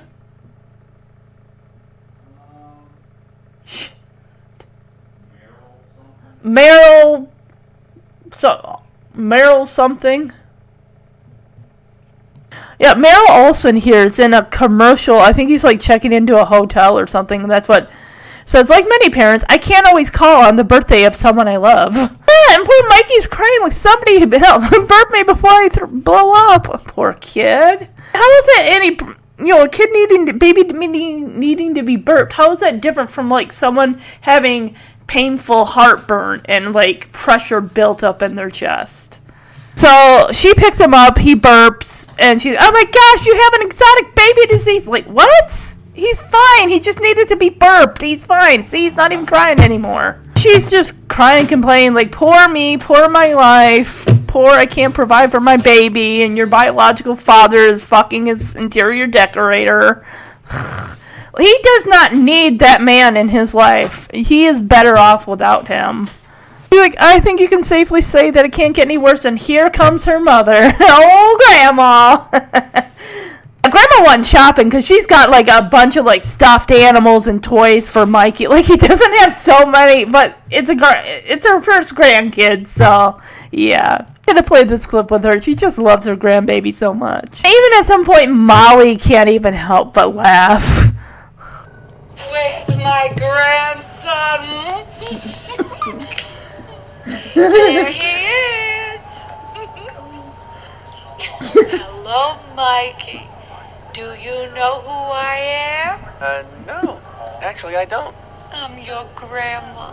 Okay, lady. If you say so, you're my grandma. Yes, I am. So what do you want from me? Who's got a wet tushy? I give up. Okay, now, after a new diaper, I really like some of that white stuff on me, okay? All right? Have you got it? Oh, good. There it is. Husband instead of a frozen. All right, put some on me. All this will be put together. Come on now. I have to keep this Berman cold All right, look. All right, just give it to me and I'll put it Sounds on. like I had an affair with Give me it. Come here. product. Just let me get my hands on it and I'll put it on. Thank you. Oh, okay. There we go. Way too much powder on that. Why don't you get out of this house, huh? I'm gonna give Mikey a little bath then. We're gonna have a bubble. Oh, what? Oh, yeah. She's gone. I just love Olympia Dukakis. I just think she's such a riot. So of course, little Mikey's getting his diaper changed. Like, oh, now after a new diaper, I like that white stuff put on me. And of course, like, oh, you got it great. and it's just, it's just so funny. I that white powder that I guess you put a baby powder that you put on the diaper and the baby's bum bum.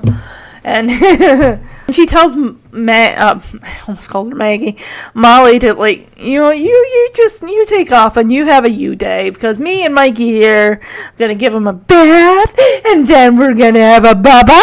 And Mikey's like, what? Uh, what? I just love when she like picks him up originally when she comes like, who's got a wet tushy? Tushy, tushy, tushy. So now Maggie's. Ugh, I gotta stop with Maggie. Why am I calling her Maggie? Molly. Molly, Molly, Molly.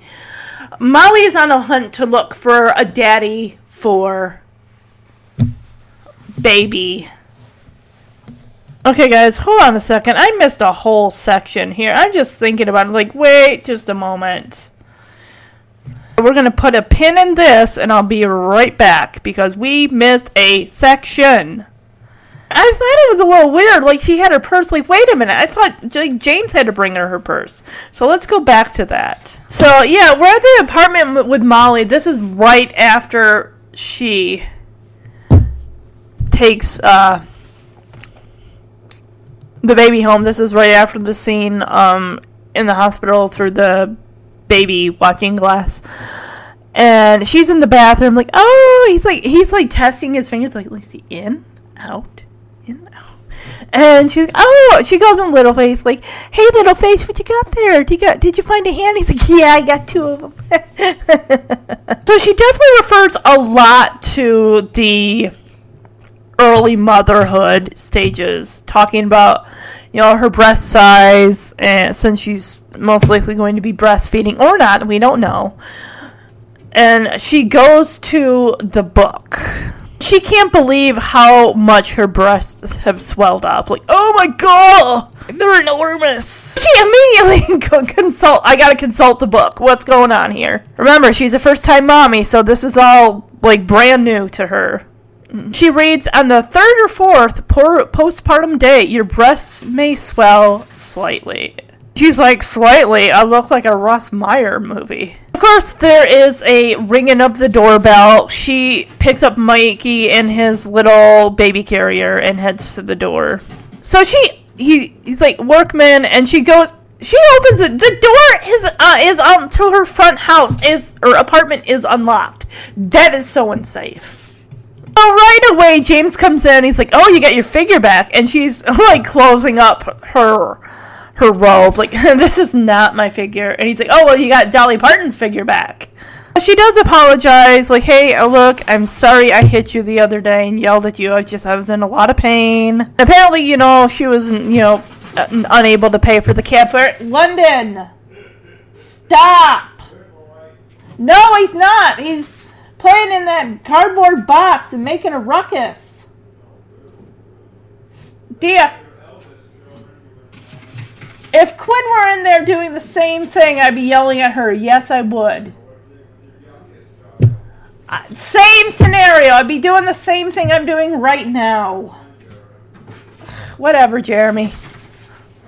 As I apologize, my rabbit decided to uh, go play in a cardboard box, and he's uh, making a lot of ruckus. She figures someone stole her purse, and you know he's coming to collect the cab fare that she owes him. Turns out she actually just left it in the cab, and that's why he brought it. I'm to play this clip with James's uh, reaction with Mikey, like, "Hey, buddy, how do you like New York so far?" And Mikey's thinking, like, "Yeah, it's my kind of town. It's pretty cool."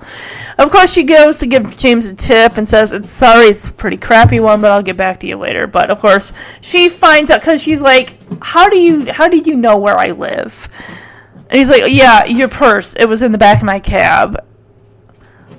He's like, "Oh, yeah, you're still carrying your diaphragm in there. Of course, when I saw this movie, I didn't know what that was. Diaphragm. I thought it's a thing you sing from, but apparently it's a form of birth control. I was in a lot of pain. And I know I still owe you that cab fare. Somebody stole my purse at the hospital. I don't keep much cash around. How you doing, pal? How do you like New York so far? Hey, it's my kind of town. All right, this is a crummy tip, but I'll get back to you later. Wait a minute. How did you know where I lived? You left it in the cab. Thanks. You never looked through that thing, do you? Why do you say that? 'Cause you're still carrying around your diaphragm.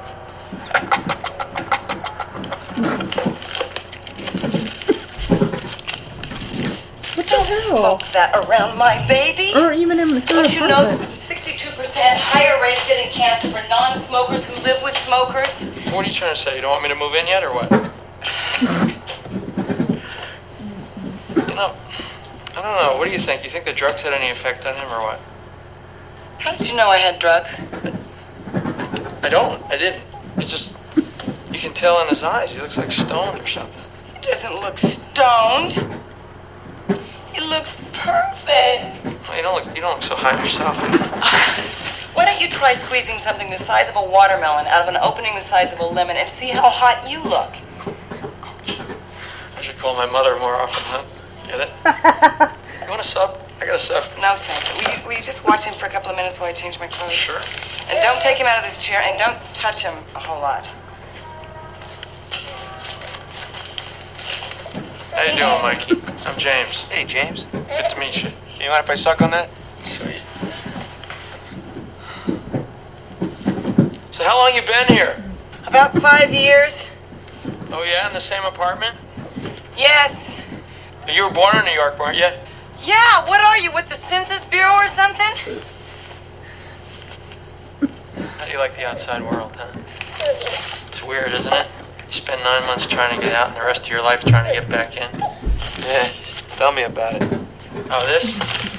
This here is your first lesson in coffee. Without anything in it, it's black coffee. Can you say black coffee? Nope. And then there's coffee regular, okay? That means two sugars and milk, which they have forgotten. So can I borrow some of yours? Oh no. Ah, coffee regular. I love it. You know that's breast milk. Why did you tell me? Hey, man, you're on your own. All right. I'll see you guys later, okay? I'm gonna take myself and my breast milk, and I'm gonna get out of here. Be cool, James. Okay. So immediately, James lights up in Molly's apartment. Like, dude, first of all, you're in someone else's residence. What if they don't want you smoking in there? Third, second, uh, most importantly, you're smoking right in front of a newborn. Like, right in front of him. She takes that cigarette right out of his mouth so fast. Like, don't smoke that around my baby. And then she's doing a statistic about like 62% of non smokers living with smokers have the high, highest rate of getting cancer. The thing that is a little weird here, he's like, hey, do you, do you, I don't know, do you think the drugs had any effect on him? And she's like, how do you know I took drugs? she must not remember him being there in the delivery room and also in the examination room because he was the one who had to go and flag a doctor to get her drugs. But he's like, oh no, I didn't. It's like, dude, you were there. You were the one who got the doctor, found a doctor to administer the drugs to her, so she should be thanking you. Because if you if you think about it, if it weren't for him, she'd probably be giving birth on that sidewalk in front of that store. And if it weren't for him, she probably would have had to have gone through that experience minus the drugs. And he's like, "Oh, what do you think? I think he looks stoned. Mikey looks stoned, don't you think?" And she's, "No, he doesn't look stoned. He looks perfect. Like, dude, you're getting off on the wrong foot. Well, he already kind of was off on the wrong foot in a way, but it's like you're not helping your case here by smoking in front of her baby and saying he looks stoned and saying she got Dolly Parton's figure back. Like, but that's just that's just James. That's just that's the way he rolls. So she makes a comment about because he's like, "Oh man, you don't look so hot yourself," and she's like, "Why don't you try pushing a water uh, something the size of a watermelon out of something the size of a lemon hole and see how well you handle that?" And James is like, yeah, I should call my mother some more. Get it? call my mother. uh huh. Yeah. So she's like, look, I'm gonna change. Can you like watch him for a hot second? Just please don't touch him or anything. Like, just just watch him with your eyes. Don't put your hands on him. So James sits down in front of Mikey. He's like, "Hey, Mikey, I'm James. How's it going? How do you like New York so far?" And then he's like asking Molly, like, "Hey, how long you been in New York? Is uh, you lived here long?" And she finally say, "What are you with the Census Bureau?" It's like, "No, he just wants to, you know, know a little about you." Which he probably could have gotten some of that information from her driver's license. I don't know. So is James making a sex joke here, where he says, like, you spend the first half, like nine months of your life like trying to get out and then you spent the rest of your life trying to get back in. Is that like you spend nine months trying to get out of the womb then you try to like get back in or what, with i don't know. So james is uh, explaining coffee to mikey. This is your first lesson in coffee. It's pretty much just black coffee. Coffee regular is going to be milk and two sugars. They forgot the milk. Can i borrow he's got a, mikey's got a bottle of milk there on the table next to him and he's like i'm going to borrow that thanks mikey and of course he goes to drink it and molly's in the door like oh that's breast milk and right away james spits that out he actually he offers molly a sub if she wants one and he's like, "All right, well, I'm gonna I'm gonna get out of here and take my sub and my breast milk and get out of here." Bye. And that's pretty much that scene. I just for a time, it's like, wait a minute. There's a second where James comes up and gives her her purse back. I wouldn't have thought of that if I didn't see her trying to hail a cab and having her purse on her. So now, we're gonna go back to the point in the movie where she is out with Rona and she's kind of talking about the type of husband, well, pr- well, the type of father that would be best for Mikey. So she's pretty much on the father da- daddy hunt for Mikey. So Rona really isn't help when Molly's like, "What kind of guy would you get to raise your kid or um, for your for your kid? What kind of man would you want?" And she's like, "Oh, small mouth, great hair, broad shoulders." And Molly's like, well, I mean, what kind would you want to stick around to help you raise your kid? And Rona's like, there are men that do that? So she pretty much gives Rona her list of what she's looking for. She doesn't want a man who's married. Clearly, she's learned that mistake.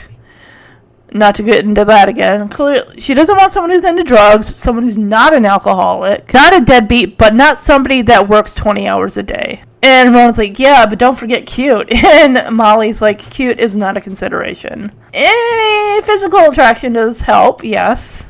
I'm guessing this is Mr. Is this anal or impatient? Because it looks like the guy is complaining about his steak being raw instead of because he wanted well done. And also, like, I. What is this shit that's on top of it? It's like covered in slop. I didn't want this. It's like, who do you have to kill to get one of the bread rolls I see on other tables? This guy's and Molly is just like cringing, and then we get a like, oh, this is gonna be great to see how this guy would father her kid. And she just kind of fast forwards to this guy like going over Mikey's report card, like, oh, you got a C in this subject? What's wrong with you? We went over and over and over this. Are you some kind of idiot? So it looks like the next state. I think this has got to be the anal guy. This has got to be yeah the anal guy. Because he's really preoccupied with and then I guess this is someone from the health club that she's going out with this next guy who's concerned with the silverware, which is understandable. He's like, "Oh, this is really spotty. There's something floating in my drink." This guy is not even paying attention to her. Oh, it's basically he flags down uh, passing wait staff and says, "Well, this fork is dirty. This plate looks spotty, and I think there's something floating in my drink." And he's like, "Oh, have you checked your drink?"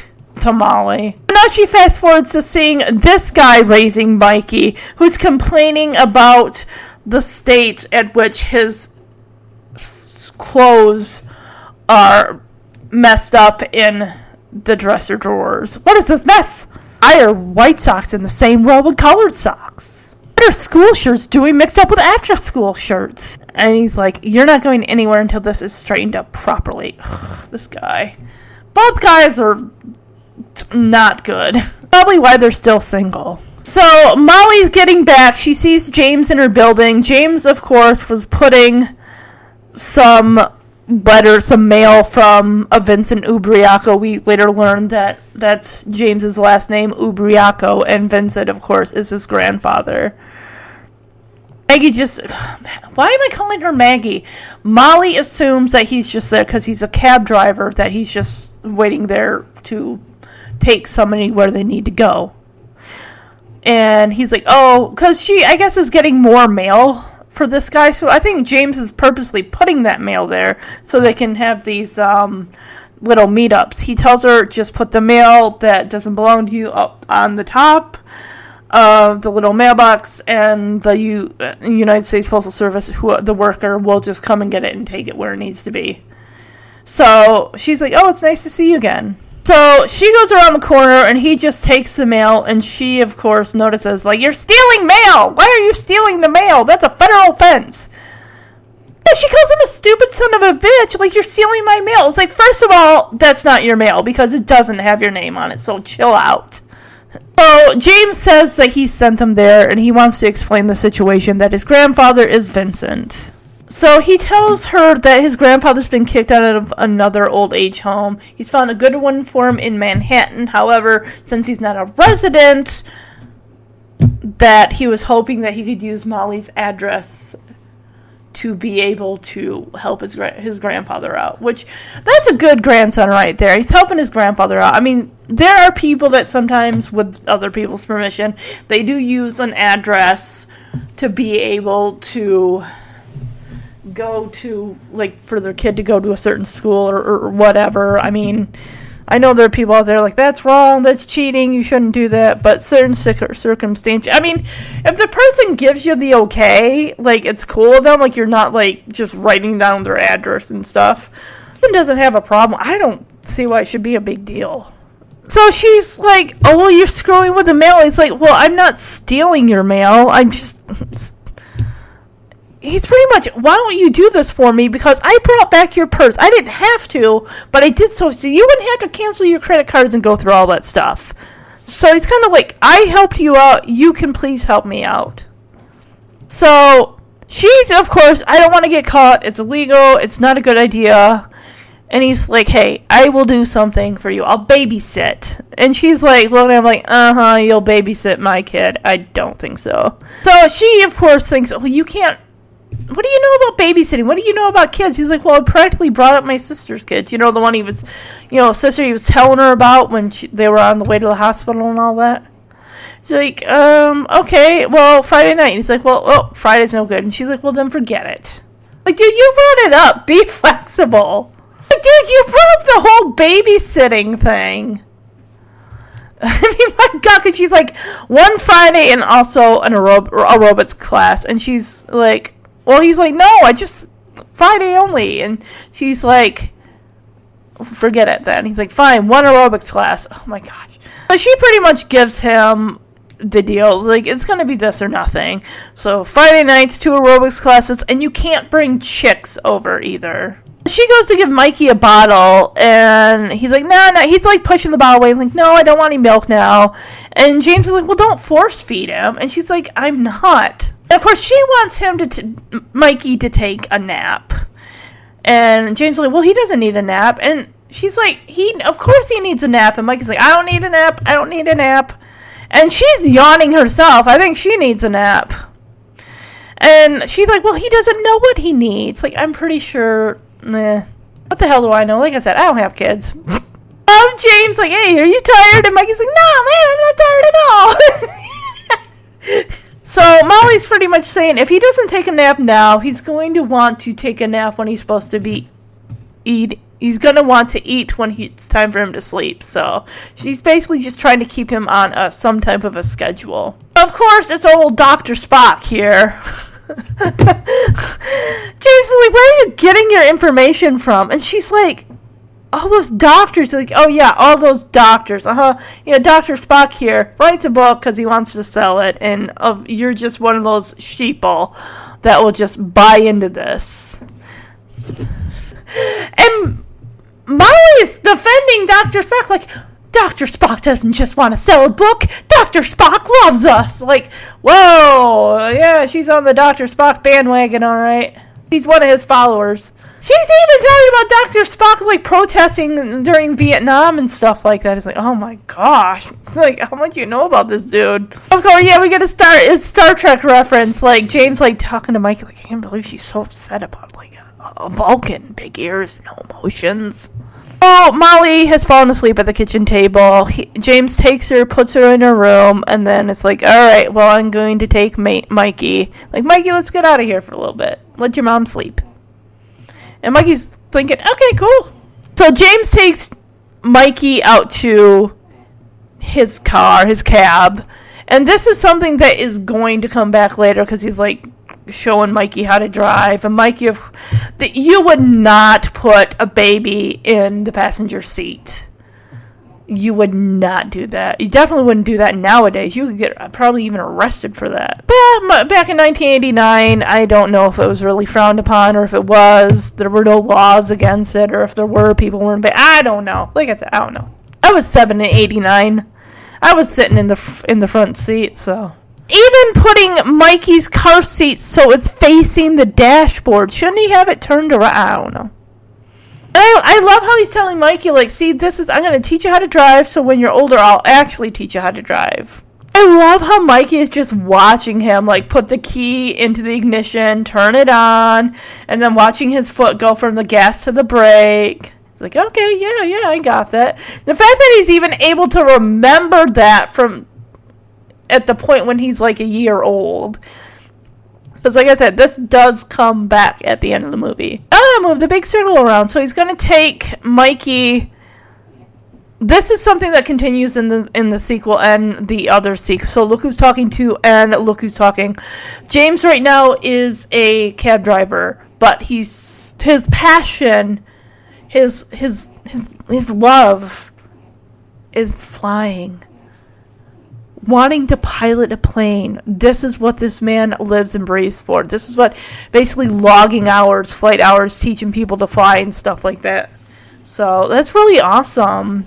It's so cool how he's got Mikey in his arm, in the crook of his arm. He's just like pointing out, like James is pointing out, like different um, planes and stuff like that. it's just like so cool. So we have the um the girl, like I guess receptionist and she's like, "Oh, what a sweet baby! Is he yours?" And I love James's response, like, "Yeah, but we don't know who the mother is yet." And just the, girl's like jaw just drops, like, "What?" And he's like, "Seriously, I'm kidding."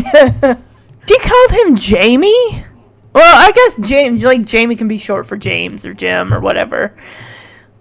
As he's checking his flight schedule to see if he has any people coming in for training and whatnot, and it's blank. Mikey zeroes right in on this girl's chest because she's wearing like a tank top. And he's like, whoa, wait a minute. These things come in different sizes? And James is like, what are you looking at, Mikey? Are you noticing the same thing I am? And Mikey's like, yeah, lunch. like, oh, God. Like, buddy, I don't think there's any milk in those boobies. Yeah, he's like, what are these, jumbos? we go back to the apartment. Molly is just waking up from her nap and she's like, "Oh my gosh, I left Mikey alone on the kitchen table." She goes and he's just gone. And he's freak she's upset freaking out. She goes to call the cops and of course she's like trying to explain the situation, and then she realizes that James must have just taken him. All right, now James is going to visit his grandfather while he's at the place that he's at right now before he gets kicked out. What time of year? This has got to be because It's a Wonderful Life is on, and we know that always plays right around Christmas time. It's got to be like December.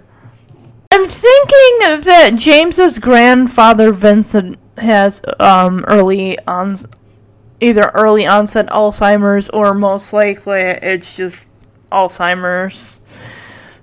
Because James comes in there with Mikey and he's like, "Do I know you?" At first, I thought maybe he was looking at Mikey, but I think he was looking at James when he asked that question. You know what? Now that I just rewound it and looked at it again, I think it was he was looking at Mikey, asking Mikey if he knew him or do I know you? Because doesn't he, he put his did he take his teeth out or put them back in? He took his teeth out and put them in some form of like a a cleanser or something like that. Oh, he's got a roommate right there who's just kind of lying there. Oh, because James, when he sits down with Mikey, is like, see, this is Grandpa. This is Grandpa. He doesn't say, this is my Grandpa. And I think that's why when Vincent looks at Mike, he's like, do I know you? They're watching the very end of It's a Wonderful Life. You know, the scene where um, George is holding, is it Lulu or Zuzu or what? Zuzu's petals? And she's saying, see, teacher says every time a bell rings, that means an angel gets his wings. Like, yes, that's right. Like, Good, good on you, Clarence. Good for you, Clarence. That a boy, Clarence. You know the angel that helped him see that life was worth living. Oh, cause he he just looks over at James and Jimmy. Like finally, like recognize. Okay, I'm gonna play. This is a sweet. This is a sweet and like interesting clip between James and he just loves his grandpa really, really well. Jimmy. Grandpa. Jimmy! I don't remember you having a baby. No, that's not mine. It's a friend of mine. I'm taking care of him for him. You sure it isn't yours? Hey, I got more teeth than him. hey, one of those hairy jobs over your eyes. Yikes. Hey, let me see those things. Let me try and grab one. Up, oh, there we go. How's that feel? Mikey, lay off him. What a crack up. So funny. He's like, Mikey's like, gosh, I got more teeth than this guy. Because the guy doesn't have his teeth and he took them out. And he's like, gosh, what are those hairy jobs over your eyes? Here, let me try one of these. And he goes and grabs Vincent's like fuzzy eyebrow. It's like, okay, easy there, Mikey. I just thought that was such a cute scene. Well, James comes back home or back to Molly's with Mikey and his car seat and everything. He's like, oh my gosh, my baby! You know she's gonna kick his ass. Like, what the hell is wrong with you? Why did you take my baby out of my apartment? He's like, oh, I was babysitting. Like, uh, no, that means you stay here with the baby. You don't take him outside and just take off with him in your car. She ends up hitting him with like a broom or something. Then she ends up winding up with a sliver in her finger, and he's got to try, try to get the sliver out. And meanwhile, of course, Molly's mother's on the other side of the door, only hearing God knows what, like her shouting, and he's saying, "Oh, it's hold still. She's like, it's too big. And you only know what's going through her mother's mind. So while she's hitting him with the broom, she's like, how do I know you're not a kidnapper? Don't you read milk cartons? Because back in the day, in the 80s, when your kid was missing, you put his face or her face on a milk carton. So has anyone as a kid ever gotten a sliver and had to have the parent use the tweezers? How many of you have been like, oh my god, they haven't even done anything yet? And you're like, oh, it hurts. It's like, you haven't done anything yet. I remember when I was living with my aunt and uncle, I was like seven or eight years old, and I got a sliver in my foot. And they, of course, had the tweezers and I was like crying and kicking, and I had really long, you know, legs and everything. So it's like one of them had to hold me down, while the other one had to go attack my foot with the tweezers and let me. Ah! It's like I haven't done anything yet. So Molly's mother's outside, and she's hearing Molly like, "You're poking me too hard." And he's like, hey, if you don't hold still, I can't get it out. He's like, it hurts. And he's like, oh, it can't hurt that much. And she's like, how would you know? It's stuck in me. Basically, it looks like he foregoed the tweezers and just took the, well, I'm to squeeze your finger and just push from the bottom where the sliver is embedded under your skin and just push it out that way. And you're to want to wipe that with some al- ru- al- rubbing alcohol, put a band aid on it so it doesn't get infected. Oh, he pulls the sliver out, like, whoa, that's a big one, huh? And she was like, Yeah, I've never had that one that big in me. and Meanwhile, her mother's still on the other side of the door, wondering, like, what the hell's going on? This is a sweet moment as he kind of like kisses her finger and kind of like smacks her hand, like, I see all better. And then it's like there's a little connection there, but immediately she breaks that spell by saying, I gotta go put Mikey down for his nap. It looks like uh, Grandma Rosie because her name is is bringing more toys. Of course, grandma's always got to bring more stuffed animals. A baby grandson can't have enough stuffed animals, she's got a Snoopy doll in there, a Snoopy stuffed animal. And he James is walking out the door. He's like, "Hey," and you know what Molly's mother's thinking? Like that guy. Just answer me one question. He's not the frozen pop, is he? It's like, no, ma. He's the babysitter. And Molly's mom's like, just give me the kid. and she's like looking out the door and then looking at Mikey, like trying to see if there's a resemblance. now we're gonna get another. This is Mikey montage number two, and I'm trying to think. I think this is the last montage that we get, but it shows him going from. I say he's got to be what at least maybe four or five months old to the point where he's going to be at least a year at the end of the montage his face in that high chair is just covered in like baby goop, like baby jar. It looks like he's covered in like gravy. So we get him in his high chair examining his foot. He's taking his sock off. We see him checking out his reflection in the mirror. He's standing on his own. So, you know, basically Mikey montage milestones. We see Molly doing what uh, parents in the past and maybe even the future still continue to do today with the height chart on the wall. I don't think my mom ever did that when I was a baby. I don't think she did. But then again, we didn't move into our house until I was probably close to two. So if she did that in the trailer that we lived in, I, I don't know. I could always ask my sister other Beach Boys. I love this when I grow up to be a man. I like this song. This movie's got a lot of good music in it.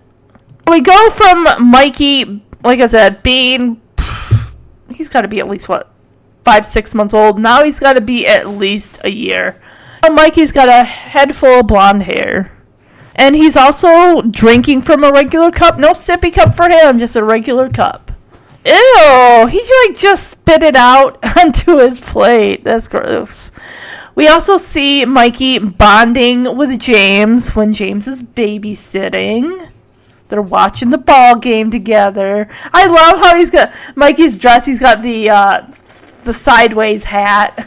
also see Mikey in the high chair using a spoon for the first time. So yeah, he's definitely uh, hitting those milestones. See Molly again tracking his Mikey's height on the side of the doorway, and you know him giving her a kiss, and they're at the petting zoo, and it looks like Molly is holding a baby lamb, and Mikey's just got his head bent down on the lamb, and M- Molly's like giving him a kiss. So cute. We also see Molly doing income or taxes for a couple, and we see Mikey playing with one of those old, like, heavy adding machines.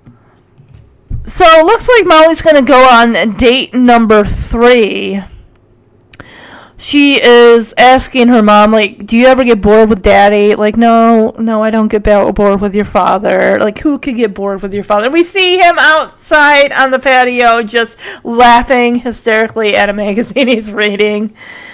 And molly says you know i keep going out with these guys but like none of them are good enough you know f- to be considered for a father for mikey and her mother's response to this is like, Mikey will like whoever you like. And Molly's like, well, the problem is I don't like anybody. So her mother's just telling her, you got to find someone that you have something in common with. Like your dad and I, we like to, we're both accountants. We like to go to diners. we like going to the movies. And then she's, oh, I just thought of someone who's perfect for you. He works at um, her husband's firm as an accountant.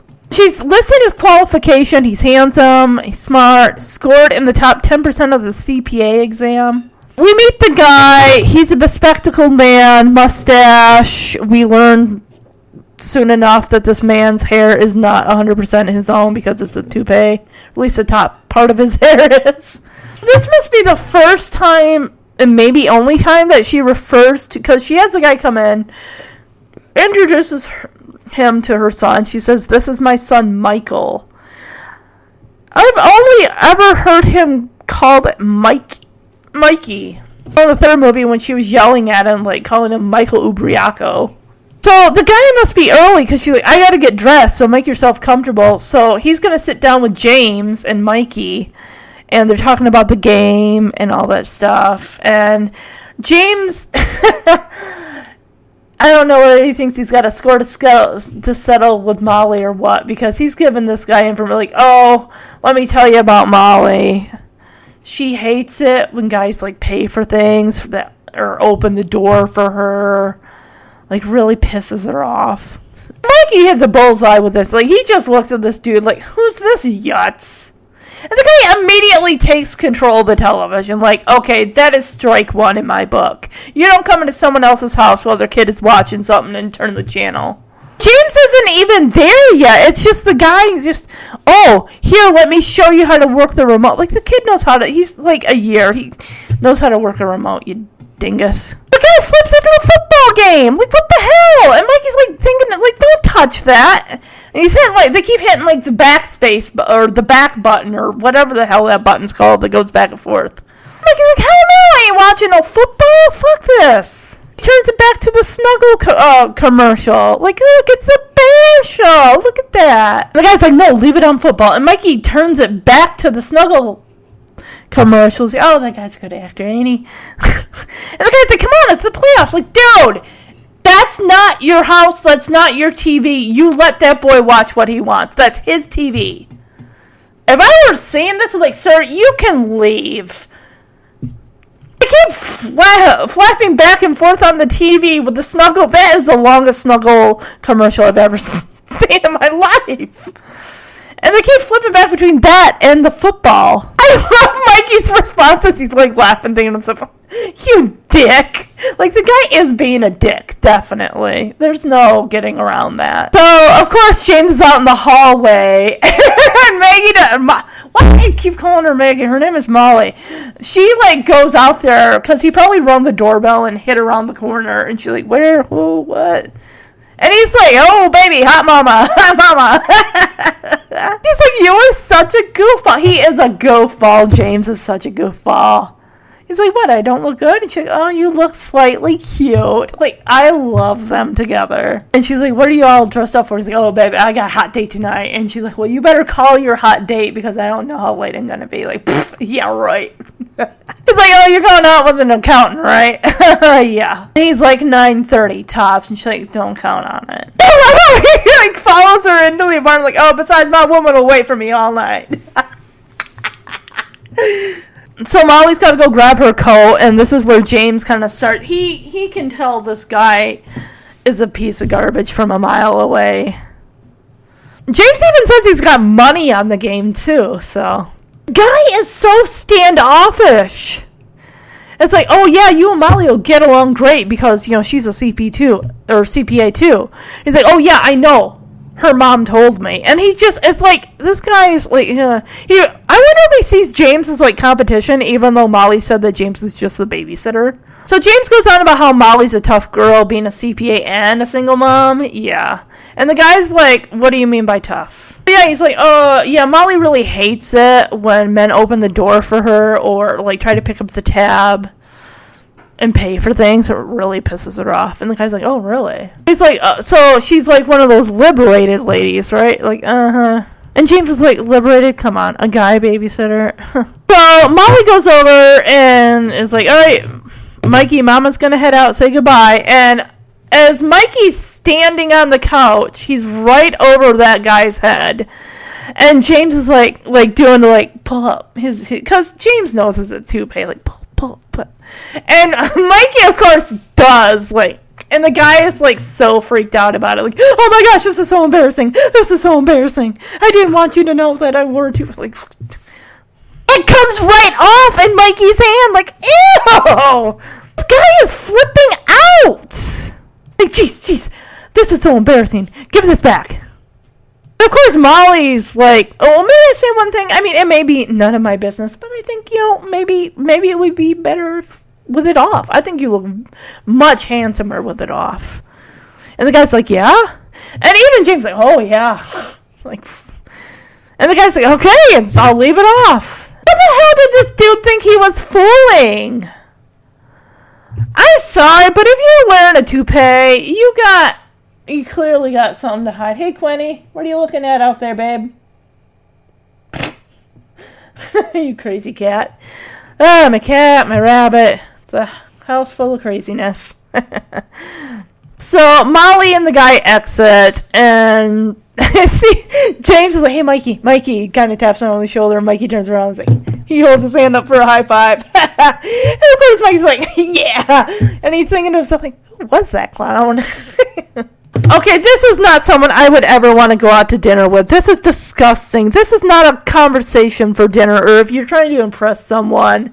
He's talking about having this terrible kind of bloated, gassy pain in his gut. He is just trying to be like a good date, just, you know, pretending like she's listening intently. And he say about how he would get to the bathroom and he'd sit down and nothing would come out. While he's telling this story about, you know, hey, having to go in and having an ultrasound like two to three weeks after the symptoms started, he the waiter comes over with the bill and gives it to Molly because he points like, "Oh yeah, give that to her," and Molly just looks affronted like, "Yeah, what?"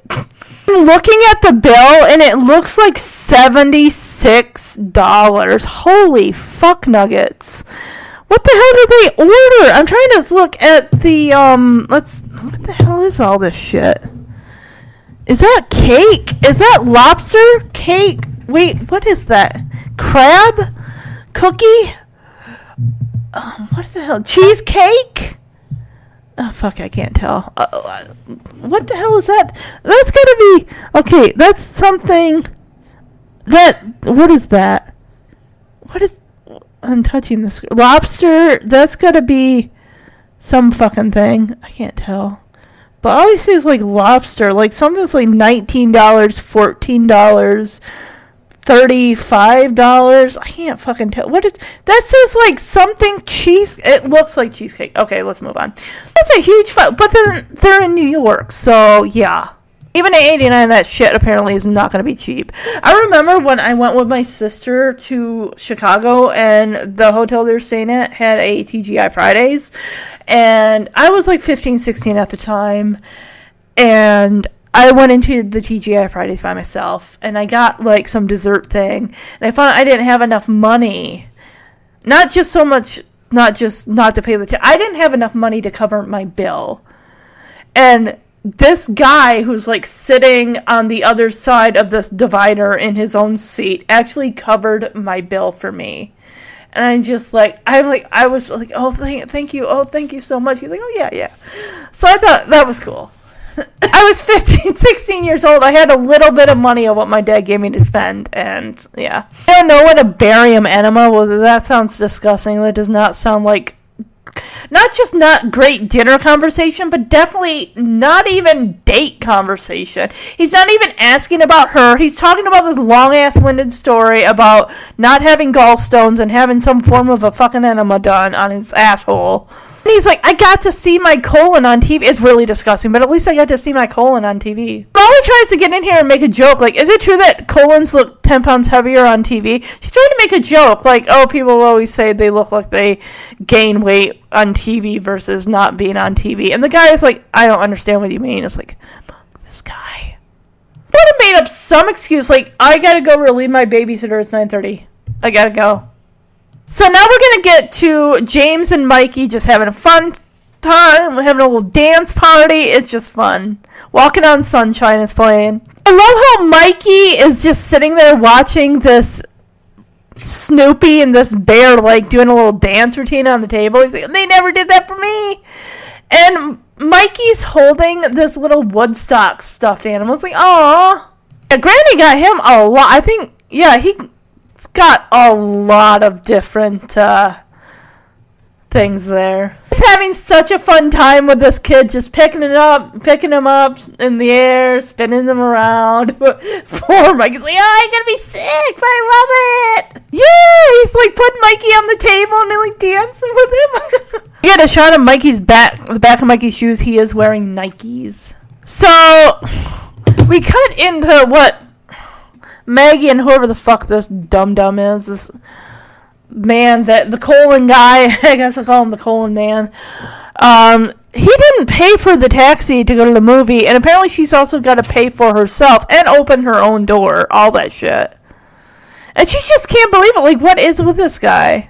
Yeah, Jared Travolta looks like he's having a blast with this kid. Like, he's just having so much fun together. He's still on the damn. Oh, he's like, I finally past the damn stone. So it was a gallstone? Fuck it. Who cares? This guy's still on about this bullshit? What a dick! Why this guy's still single? It's like they the doctors told me it was the most excruciating thing you could have next to giving birth. Fuck off. Oh, this is where he lets it slip. Like most guys would probably feel threatened by a woman being so liberated, always wanting to pay for everything. She's like, "What are you talking about?" Yeah, uh huh. Your babysitter gave me some helpful hints tonight. Like, yeah, he did, huh? Is like, oh, come here. And she's, I don't want to kiss that. He said, if you don't want to be kissed, you don't try to kiss her, dude. He's like, come on, just for a little while. She's like, well, I can't because I'm broke. Like, he's like, it's early. Well, I'm broke. This guy is pushy as hell. Because he's like, oh, come here. She's no, I really have to go up. She puts a hand up to him, like, I have to, like, go up. He's like, come on, just for a little while. Like, dude, you need to back the fuck off. This is why you will never have anybody unless they are that desperate. Because this guy is just aggressive. He's boring as hell with his story about his fucking colon and his gallstones or whatever. The guy is fucking ugly. Toupee or no toupee, he's just, he's gross. Molly's right. Like, yeah, this guy's a jerk. Even if, I think even if James hadn't given that advice, we saw how he was with Mikey before James even showed up. This guy was a prick. Of course, James is like a big kid, left a big old mess all over the place. But it's so sweet. Him and Mikey just sleeping on the couch. Aw, he just. Oh, he wants to be that kid's dad so much. I like. Oh, he's so close to the kid. Oh, he's so sweet. And Molly whispers like, "Hey, you can go on your date." Like, uh, what? Oh, she puts a blanket over both of them. Oh, that is so cute. We got the BG "Staying Alive" song. We have a, another babysitter who's kind of taking over for during the day while um, Molly's at work. Clearly, I mean James is most likely working, you know, driving a cab and everything like that. So, so we get to see like I put um view of Mikey. Basically, all the, all the kids are at stroller level he sees a girl named Sarah. He's like, "Hey, come over here. I want to talk to you." And she's like, "No, no, can't. I'm on the run." We got another girl who's sucking her thumb. Basically, all these kids are like toddler age. Aw, she like blows a kiss to Mikey. That's so cute. He's like, "No, right back at you, babe." This one kid who comes out with a red sideways hat is like, "Hi, Mikey," and Mikey just has that look like, "Ugh, is that a new hat or is it time to change the bandage?" love how he just like talks to these people like they're just acquaintances. Like, hey, Mikey, hi, Megan. Oh, it's like they're shaking hands. Like, hey, it's been a while. What you been up to? Clearly, the um, the uh, housekeeper, the babysitter, whatever you want to call them, um, must know each other because they're standing there chatting for a bit. And look at Mikey's like, oh, you get your haircut? Something different about you? And she's like, yeah, I got my haircut, but I just, I don't like it. I mean, I used to have curls, and now I don't have curls anymore. Oh, what do you think? Like, oh, I hate it. She's like kind of touching her hair. So apparently, Megan is the uh, product of a mother who did a self haircut on her daughter. Like, oh, I hate it. My mother did it herself, and I think she messed it up. And old Mikey's trying to be positive, like, oh, well, it looks alright. I mean, I don't know. Oh, it looks great. What are you talking about? You're crazy. Oh, he's just like one of those guys that's like trying to give her a compliment and everything. Like, like, remember I had those curls? And he's like, no, but I mean, yeah, I remember the curls. Of course, she's like, oh, I look like a boy. I used to be the girl with the cute curls, and I don't think they're gonna grow back. And it's like, I'm sure they'll grow back. We got Mikey at the playground, uh, the playground, uh, the park, and he and a couple babies are playing in the sand pit or the sandbox. And he's telling a joke. He's trying to be Mr. Comedian. Like, hey, how many babies does it take to screw in a light bulb? This one baby's like, how many? And he and Mikey's like, what's a light bulb? and the other baby's like, I don't get it. So baby laughs like a weasel. the other baby's like, I don't get it. This is the first time that Mikey has seen a, a male adult that is because this girl who's like, I don't get it. This man came and picked her up and took her away, and this baby with the weasel laugh is all like, Oh, that's okay. Her that's her her daddy. Because he's like, Who's that big guy? That's her daddy. He's gonna go with her daddy. You know, the daddy. Of course, Mikey's like, "What's a daddy? What do they do?" So the the the weasel left baby is like, you know, the big men types that hang around the, with the mommies. So Mikey's like, "Oh yeah, I get it. Maybe I'll ask James to be my daddy." So of course we get the "Town Without Pity" song playing on the radio as she's fixing up uh, food for Mikey, and she's not paying attention. She's just being, you know, dancing and everything. And she doesn't see James come in, and he starts dancing with her, and it's just like Mikey's just loving it, like, oh. This is where he's doing the John Travolta, Danny Zuko from. Oh wait, um, yeah, from Grease with the whole Grease light where he's doing the hands behind the head and doing the gyrating kind of thing. He's kind of like making fun of her. She's like, oh my gosh, I'm so embarrassed. But they dance and it's cute. Kirstie Alley and John Travolta just look like they were having so much fun in the scene. It's just so cool. So, of course, James dips her when the song ends, and she's like, we shouldn't do this in front of Mikey. And James like, no, no, no, look at his face, look at his face. And this is where Molly slips up and she's like, he looks like his father. And that's where James is like, well, wait a minute. You said that you were artificially insemin- inseminated. You didn't know his father. And Molly's like, yeah, I know. I mean, I, I've never made that face, so clearly that, you know, must be from his father. Oh, he's like, hey, um, I'm taking my grandfather to his new home today, and I thought, you know, maybe you'd enjoy that if you wanted to come with me. And she's like, oh, you thought I'd enjoy it, huh? You, yeah, I mean, you'd enjoy it, and you'd maybe sign some papers for me. And she's like, you are such a baby. If you want me to do something, why don't you just ask? He's like, will you go with me to my grandfather's new place and sign the papers, please? like, okay. So on the car ride there James is kind of explaining to Molly how he kind of runs the city. He's got a little kind of scam thing going, which I mean, it's not, he's not hurting anyone. He's like, hey, you want to go to lunch? And he's, because he tells her, let's go to Northeastern Life Insurance. They give their employees free lunches. And Molly, of course, is like worried, like, what if we get caught? He's like, ah, no, we're not to get caught. And James lets her know, like, hey, I must know like 20 different ways to get free lunch in this town. He's like, you do this a lot? And he's like, yeah, I don't pay for LDs either. And she's like, I hate to ask, like, what is LD? Long distance. Because he's like, I call my sister, I call my mom. He goes to these big companies that have receptionists and pretends like he's a lost messenger. Like, I call my mom or brother. I mean, it's really, it's awesome. But he wants Maggie to, why do I keep calling her Maggie? For fuck's sake. This is driving me nuts.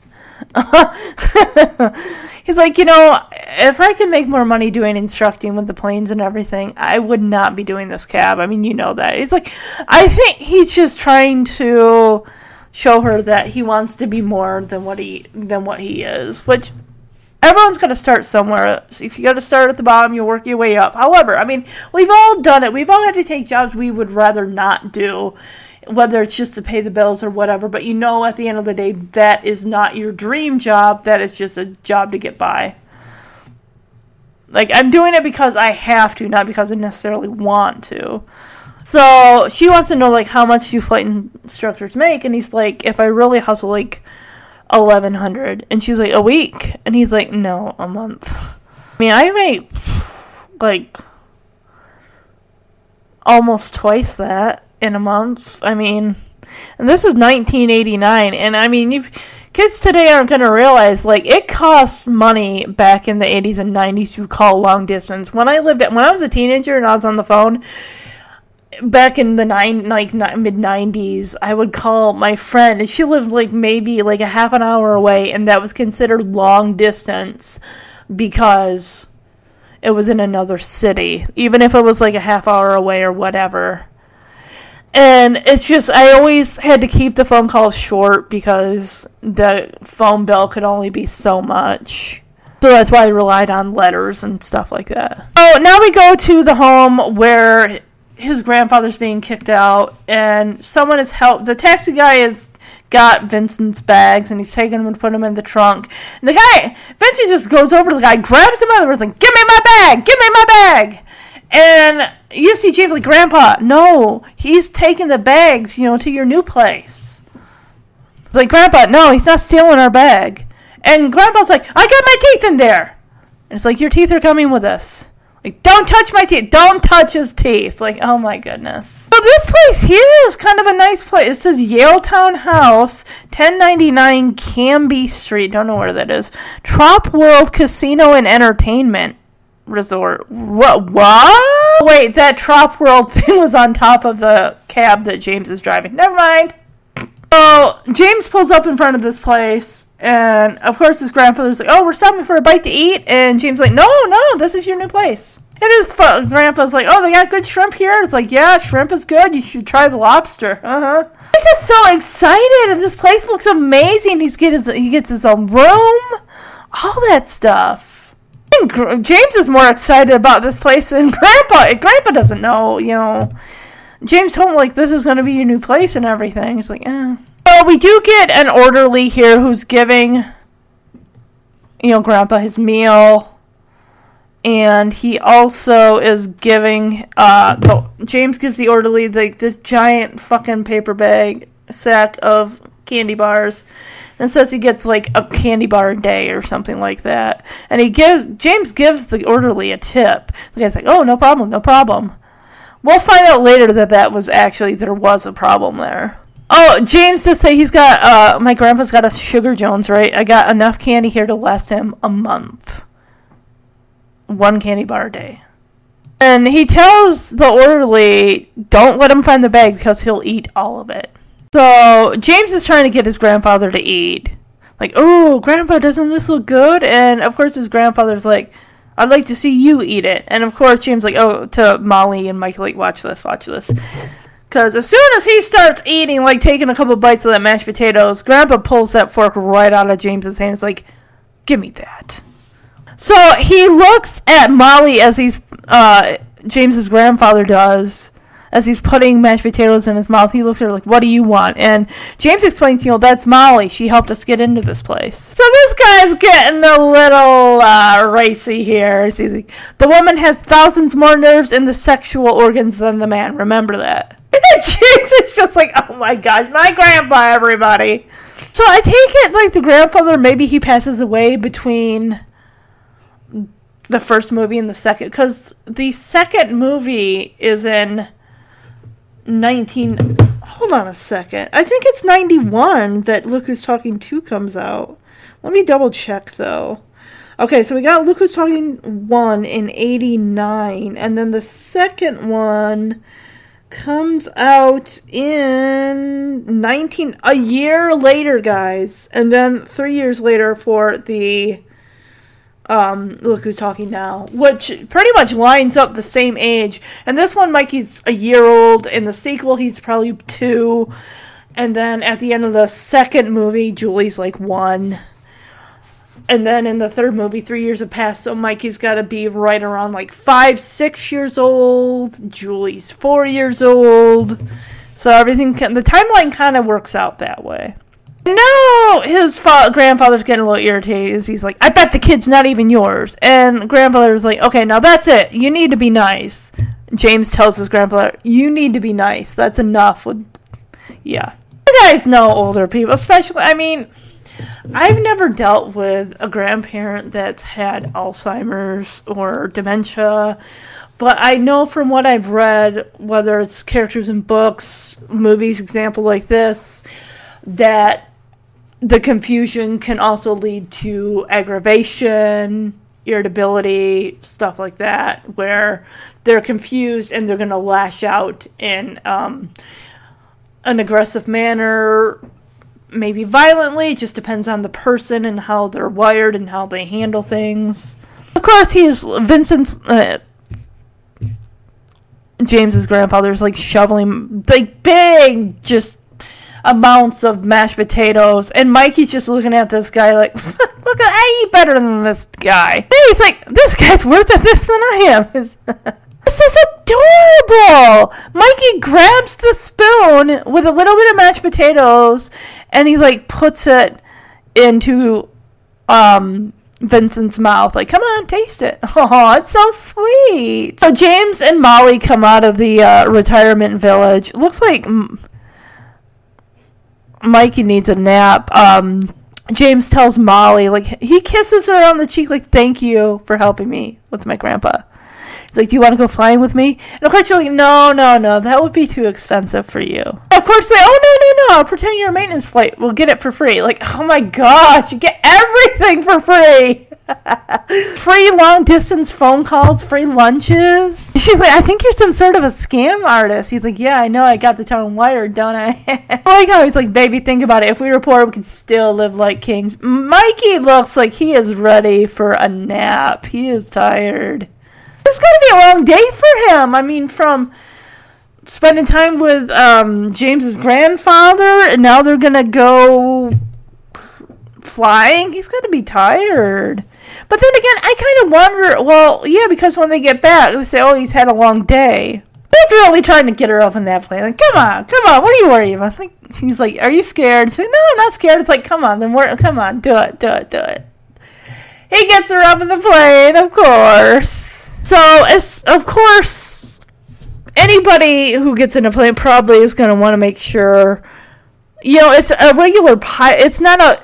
It's just a simple plane. It's not like one that's huge. It's just kind of for two people. And she's like, "Where are the parachutes?" he's like, "Parachutes? Oh no, we we don't have those." And she's like, "I like that she brings this up." Like, didn't you ever see Sweet Dreams, the Buddy Holly story, La Bamba? All of them died in plane crashes. Because we have, um, I think, didn't Buddy Holly and Ritchie Valens, who was who it was in La Bamba, which I definitely want to cover that for the podcast. I'm thinking I want to do. I know I keep bringing up other movies I want to cover. I want to do La Bamba. I want to do Selena. I want to do Coal Miner's Daughter. I would love to do the Buddy Holly story too, but I don't know if it's available on. I've seen that, and I've seen Sweet Dreams also. They're all I don't know what it is about musical biopics, but I just I love them. They're just they're so good, especially those four. Those are the big uns to me. Those are the big uns. She's like, didn't you see Sweet Dreams, the Buddy Holly story, La Bamba? And James like, well, there's one big difference here. They were like rock legends, and you're not of looked over his shoulder like, "Are you sure your wing's not smoking?" Like, no. He's like, "Oh my god!" And she's like, "What? No!" like he's just freaking her out because he loves getting a re- reaction out of her. I don't know what it is about other people that seem to always that they enjoy getting a reaction out of me because it's just so damn easy to. Like, it's like I'm just kidding. It was just a joke to relax. I don't know if you want to be joking about the wing being on fire with someone who's never been in the plane before. I get it. She's nervous because she feels out of control, and he's like, "Okay, here's what we're gonna do," because he's got like um it's the plane's being piloted by just a, a stick shift type of thing.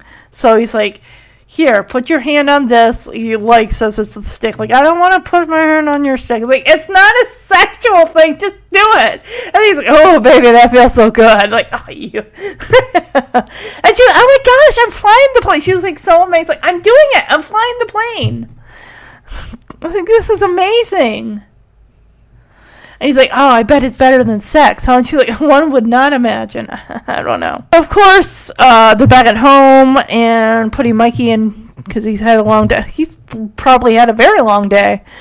So she's like, "Oh, you want something to drink?" He's like, "Want to watch a movie?" So it's kind of like they say the same thing, uh, different thing at the same time. Like, "Yeah, a beer would be good." And he's like, "Yeah, if there's a good movie on."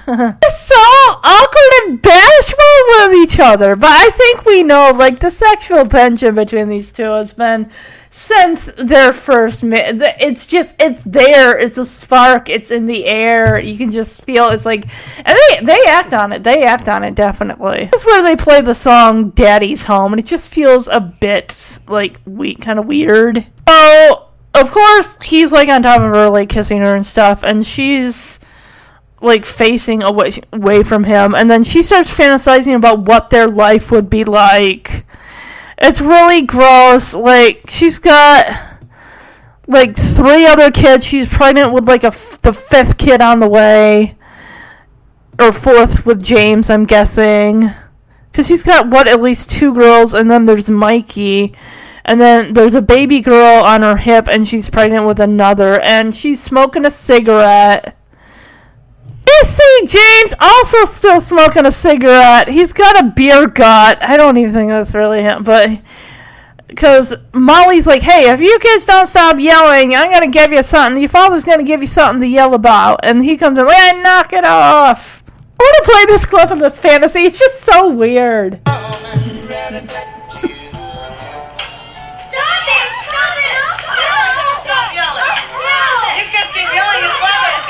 something to yell about. Hey, knock it off! Ooh, princess, you're making my mouth water. I'm hungry. Hold your horses. I'll knock you from here to Kingdom Come. Is that any way for a royal family to behave? I don't think so. And you know that dumpster behind the supermarket? Look what I found.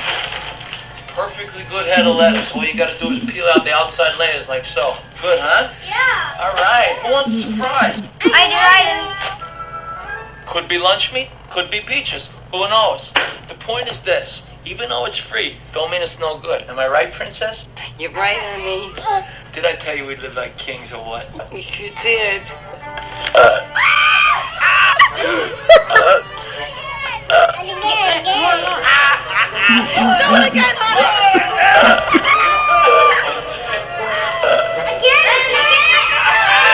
it looks like she's got Mikey there, who is a bit older than the the four other children that she has. She's got Mikey. She's got a girl with like reddish curls sitting on Mikey's lap. We got another girl whose hair is like in like braids or pigtails or whatever, and then she's holding a baby on her hip. And then, like I said, pregnant with another. They're living in like squalor, like their clothes are all tattered rags and dirty and everything. And she and James are both smoking cigarettes, and they're all like, ah, I'm gonna knock you here from here to Kingdom Come, blah, blah, blah, blah, blah. And he's got a surprise for them. Like, it's a can that doesn't have a label on it, so it could be peaches, could be lunch meat, who knows.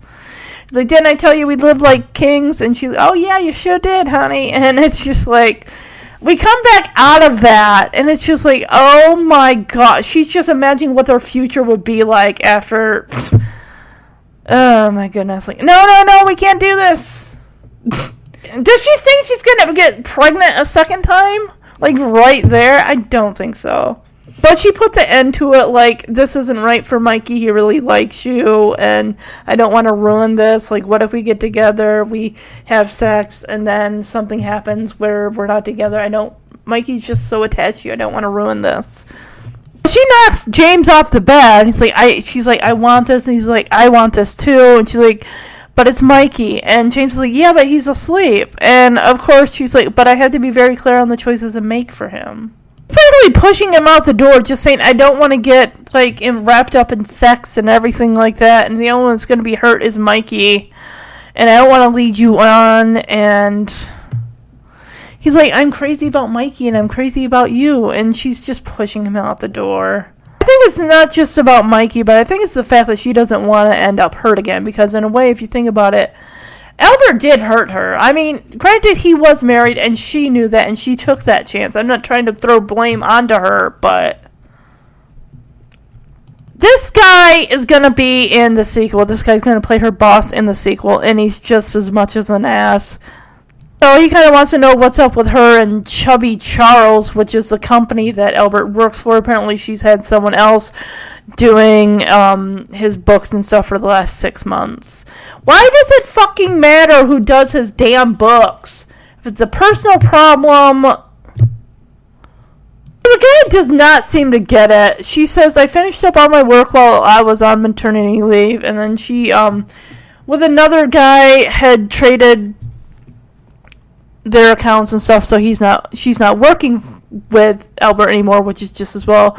And she's like, it's a personal matter, and the guy's not. He's like, look, we're accountants, we're not personal. It's like this guy's a piece of shit. Anyway, he's not gonna understand. Anyway, if she wants to keep her job, she has no choice. She has to go up to Albert's and do his taxes for him. So, what the hell, Albert? He can't even pronounce his kid's name right. How's Mickey? It's like, it's Mikey. Fuck your shit, you garbage human being. You can't even pronounce your, get your son's name right? She pretty much is like putting the kibosh on anything. Like, I am not giving you anything. You have not seen your son. You weren't there at the hospital the day he was born. I'm not giving you anything. Oh, is he talking? Is he crawling? he's like, "Oh, I remember when Astrid crawled across the floor," and Molly like shuts him down. Like, "Look, I'm not interested in your anecdotes starring you as a good father. I'm here to do your fucking taxes." Apparently, the stuff that Albert wants to deduct is all from um, his girlfriend, if he's even with her anymore. Eyelash, tinting, body wraps, and facials. So that ain't him doing that shit. That's whoever he's with. He's asking, could the personal exercise instructor be a medical expense? Uh, I doubt it. And she's like, well, did she uh, suffer? Oh, okay. So what? Yeah. Did you suffer any injuries? They do physical therapy for, but then you can't know. So there's a bunch of medical bills for a girl, na- uh, his daughter named Priscilla, and Molly's a little concerned. And apparently his wife, ex, whatever the fuck she is to now. I don't know. Apparently, she's been communicating with the dead. And it's been very upsetting for Priscilla. Uh huh. So he says that they've all been seeing a psychiatrist together. So I guess he's not at the apartment anymore. He's not with the interior decorator. This guy is just a, like I said, he's a Albert's Albert's a piece of shit human being. And he's like, "Oh, do you have a picture of Mickey?" And Molly's had enough. Like, it's Mikey. I would not want that guy having any contact with my kid. I don't care if he were the sperm donor. Like, you have not been in his life. You don't deserve to be in his life. Hell no.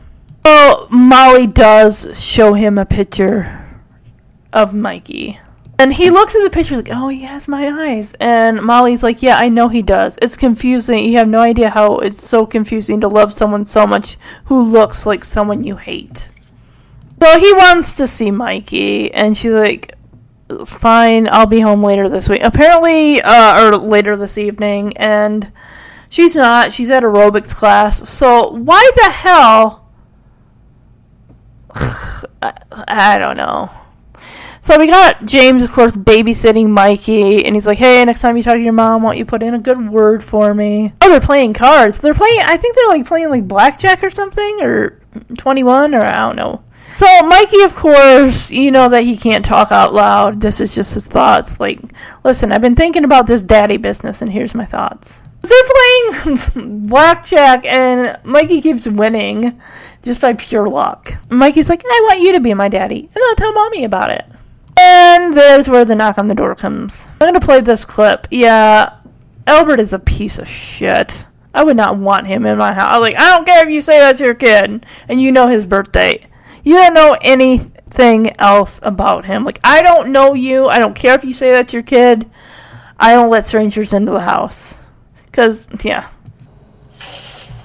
What is it?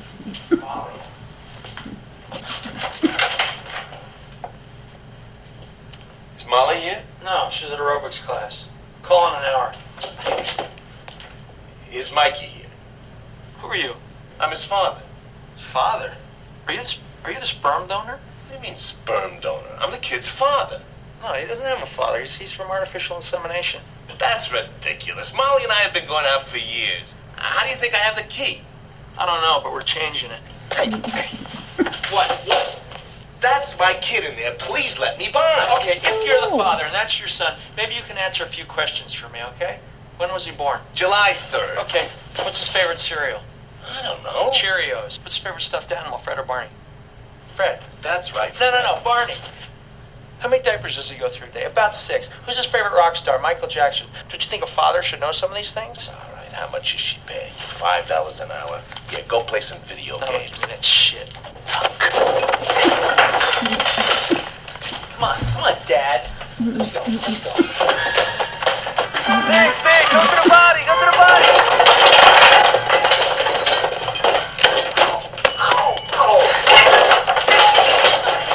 Hey, come on, hey, So yeah, Molly's at aerobics class. He tells Albert to come back in like an hour, and the guy's like, "Is Mikey here?" It's like, "Who are you?" And Albert's like, "Well, I'm the kid's father." And James is like, "Uh, he doesn't have a father. She was artificially inseminated." He's like, "Yeah, are you the sperm donor?" And the guy and Albert's like, "What do you mean sperm donor?" Yeah, he's like, "He doesn't have a father. He's from artificial insemination." And of course, was like, oh, that's ridiculous. Molly and I have been going out for years. So that's how long she's been carrying on this affair with him is for years? Shit. It's like, how do you think I have a key? And James just rips it out of his hand, like, I don't know, but we're changing it. And goes to slam the door in his face. And Albert's like, oh, that's my kid in there. Please let me back. I'm like, I don't give a fuck if you say that to your kid. I don't think he is. And James is like, all right, if you're the father and he's your son, answer a few questions for me. When was his birthday? July 3rd. Like, when was he born? July 3rd.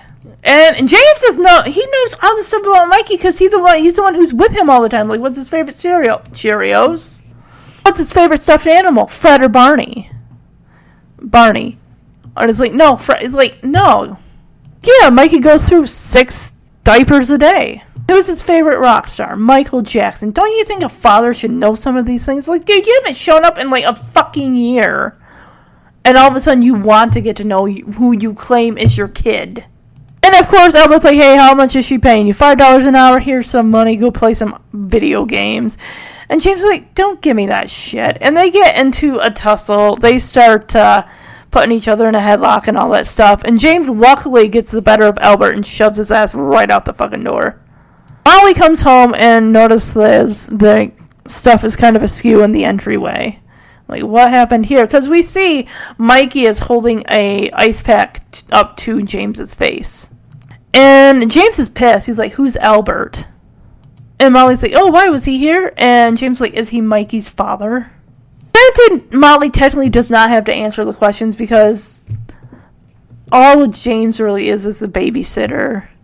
But of course, he's been so invested in Mikey's life in the last year. I was like, I- can understand why why he'd be upset. Like you lied to him. You said he was an artificially inseminated baby, which he wasn't. Of course, her excuse is, "Oh, he was married. I wasn't supposed to tell anybody." The fact that he asks her, "Do you love him?" And the point where he grabs her by the arm to turn her around to face him. It's like, dude, who are you to even be asking this? I get that you have feelings for her and you care for Mikey, but really, you need to dial it down a bit. She's like, I don't know. I don't know who I love. The only thing that matters to me is what's best for Mikey. And he's oh, she starts going on about oh, Albert is successful. He's respons- responsible. My ass. He's fucking you while he's marrying got kids. That ain't exactly responsible. And he's not been in Mikey's life for the last fucking year. Don't say that is a responsible man that you want around your kid.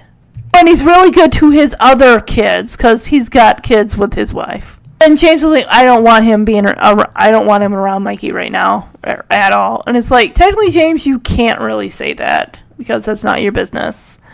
And she's even saying you are not his father. And James says, like, well, I'm the closest thing he's got to it. It's like, look at you, you're a big kid. You can't be a father. And they kind of end on bad terms. It really sucks.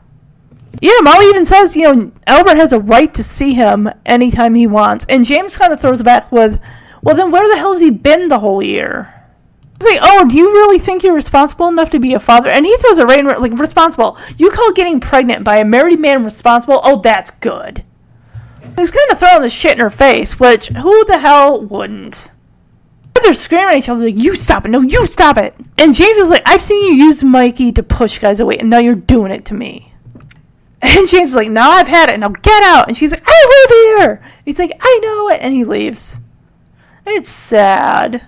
Because Mikey's really attached to James, and James is really attached to Mikey. So it seems like she's trying to get, Molly's trying to get information from her mom with the whole, can someone who's been a bad person all of a sudden, like, go through a, a mood change where they're actually nicer? It's like she's looking for an excuse to let Albert in to Mikey's life. This guy is still the say, selfish asshole he was when you first fucking met him. None of this is gonna change. He's doing this because he feels guilty, not because he actually wants to get to know his kid. This is so sad. James coming over to say goodbye to Mikey, telling him I'm not going to be able to come around anymore because, you know, your mom and I, she doesn't want me here.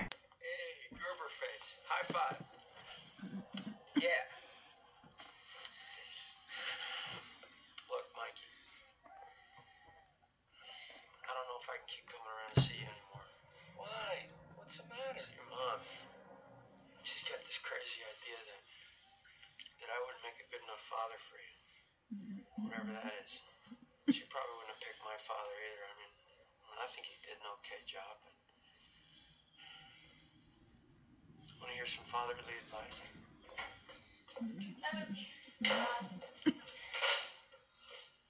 El señor está en el cuarto con el bebé. Oh, okay. I'll write you a check. When I was three, right? He said, uh, he said, don't hit girls even if they're asking for it. What do you say about pushing them? Yeah, later on, I think it's fine to say, hey, finish your meat. You know how much that cost? The one that sticks out the most, though, was probably, uh, you if your friends, you know, if they jump off the Brooklyn Bridge, does that mean you got them? I still use that one to this very day. I still use that piece of advice.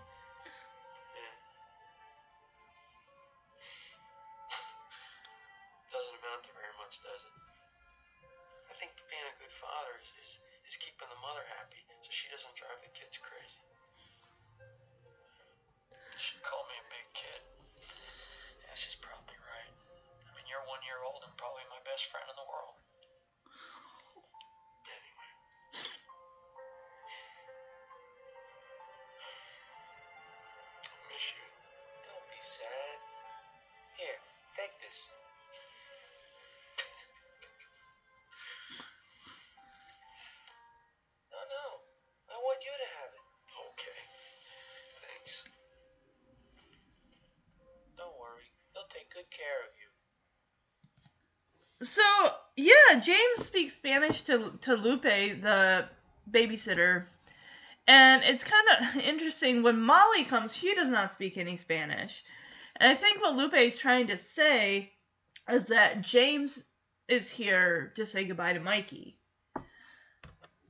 Because I think that's what he was uh, telling her when he came in, and it's just, it's so sweet and it's so sad. I mean, guys, we all know how this movie ends. We've all seen it before, but still, him saying goodbye to Mikey and giving the fatherly advice, like his dad said when he was three, like don't hit girls even if they're asking for it. Mikey's thinking like, oh, what about pushing them? And also the thing with you, you know, eat your meat. You know how much that costs, and of course, his favorite line James says that he still uses to this day, like, "Oh, if your friends are gonna jump, I'll jump off the Brooklyn Bridge. Does that mean you gotta?" That was the little tidbit, the little trivia from uh, IMDb about Saturday Night Fever. And Molly, of course, is hearing this whole, uh, like the last half of the conversation uh, on the baby monitor, and just hear hearing James say, you know, you're only one years old, and you're like my best friend in the whole world, and she's just like, oh no, like what have I done? And James is like, I'm gonna miss you. I'll miss you. And it just, it's, it's sad. And I love how Mikey offers his little uh, stuffed panda bear to him, and James like, oh, really? And then he hands it back, and Mikey's saying, no, no, take it. He'll take good care of you. Like, okay. so now Mikey has to meet Albert. However, Molly is getting Mikey ready, getting him dressed. Like, hey, what do you want to wear to meet your dad today? Or so Mikey's sitting up on his changing table, and Molly's like, "We're gonna see Daddy today," and it's like he doesn't know who Daddy is. To him, as Mikey thinks, like, "Oh, great! I was just thinking about James." So she's asking him what he thinks. What do you think as far as the overalls? You want to go with the blue? You want to go with the lamb? And of course, Mikey's like, "Eh, neither. They both look pretty lame." It's just that disgusted look, like, ugh. She's like, the lamb, right? He's like, no, not the lamb, lame. So clearly, Mikey is getting upset as she's putting him in the lamb overalls. I don't like clothes with animals on them. And he starts slapping her hand, like, stop it. Like, oh, it makes me look stupid. And she's just looking at, you know, her work, like, oh, you look perfect, you look great. And he's like, I It looks like Albert has got his office pretty much how he wants it to look. And I'm gonna play this clip because Mikey, as soon as he sees Albert, is like, "Who the hell is this piece of shit? This is bozo." Cause Albert like gets down at Mikey's level because Mikey's in his stroller. Like, "Hey, little guy, how you doing?" It's like, "Who the hell?" And he ends up squirting milk in Albert's face and on his suit. Hey, look at these guys. I bet I could take those apart. That doesn't look too... Hey, little metal things. Where can I stick them? Oh, right there in those little holes. Molly, who's that? Molly, hi. This must be Hey. Mikey. At least he got his name right. Hiya, fella. What you doing, huh? What you doing? Aren't you a handsome How little about a little milk right in your eye there? Damn it. Bullseye. What are you... Oh, it's all right, Albert. It's just milk. It won't stain. Oh, Mikey. Good boy. He's beautiful, Molly. He looks just like you. A lot of people say that. I don't see it. I, I know the circumstances you had him under were terrible, but when I see him, I, I just know it wasn't a mistake. I bet he's glad to hear that. You'll never escape me, Skeletor. Come back here with my crate. Oh, Mikey, no, no, don't do that. What'd I do? Molly, people find themselves in situations that they don't always have the strength to get out of. What are you trying to say, Albert? Mikey, Mommy said don't touch that. Well, all right. I'm saying I still love you and I still want you. And what about Mikey? Well, you know you can always count on me if, if there's ever anything you need for him. I need a father for him. Molly, I gotta be honest. Mm-hmm. I'm living alone for the first time in 17 years. I'm in therapy. I can't be anybody's father now. I need to be by myself now. I've raised my What a piece of shit. Raise them. They're 11 and 9. Don't tell me they've moved out and gotten jobs. Ew. Well, it, it wouldn't be fair to Mikey. Is he taking a dump? No, he's thinking real hard. You all cleaned up. Hey, hey, why don't you use the washroom in the back room? What am I going to tell him when he asks about his daddy? No, no, not him. I want James to be the daddy. Don't do that here. That's a ten thousand dollar desk. Now it's junk! God damn it, Molly. I'm trying to be honest. I thought you'd understand. Of course I understand. I am a very understanding person. Mm-hmm. I understand you are going through a selfish phase. And I know that you will understand that I am going through a destructive phase. Yes. Yeah, let's track the place. Take that, Tonto.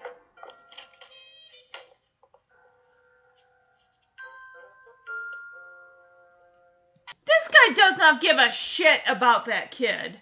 The fact that it gets all like, oh my gosh, you got milk on me, uh, like, fucking loser, this guy. And he's even at the point where like, I'm living alone for the first time in 17 years, and I'm also in therapy. It's like, my problems are bigger than yours. It's like, what the f-? And he's even saying, well, when I look at him, I realize it wasn't a mistake. He's like, I still care for you and I still want to be with you.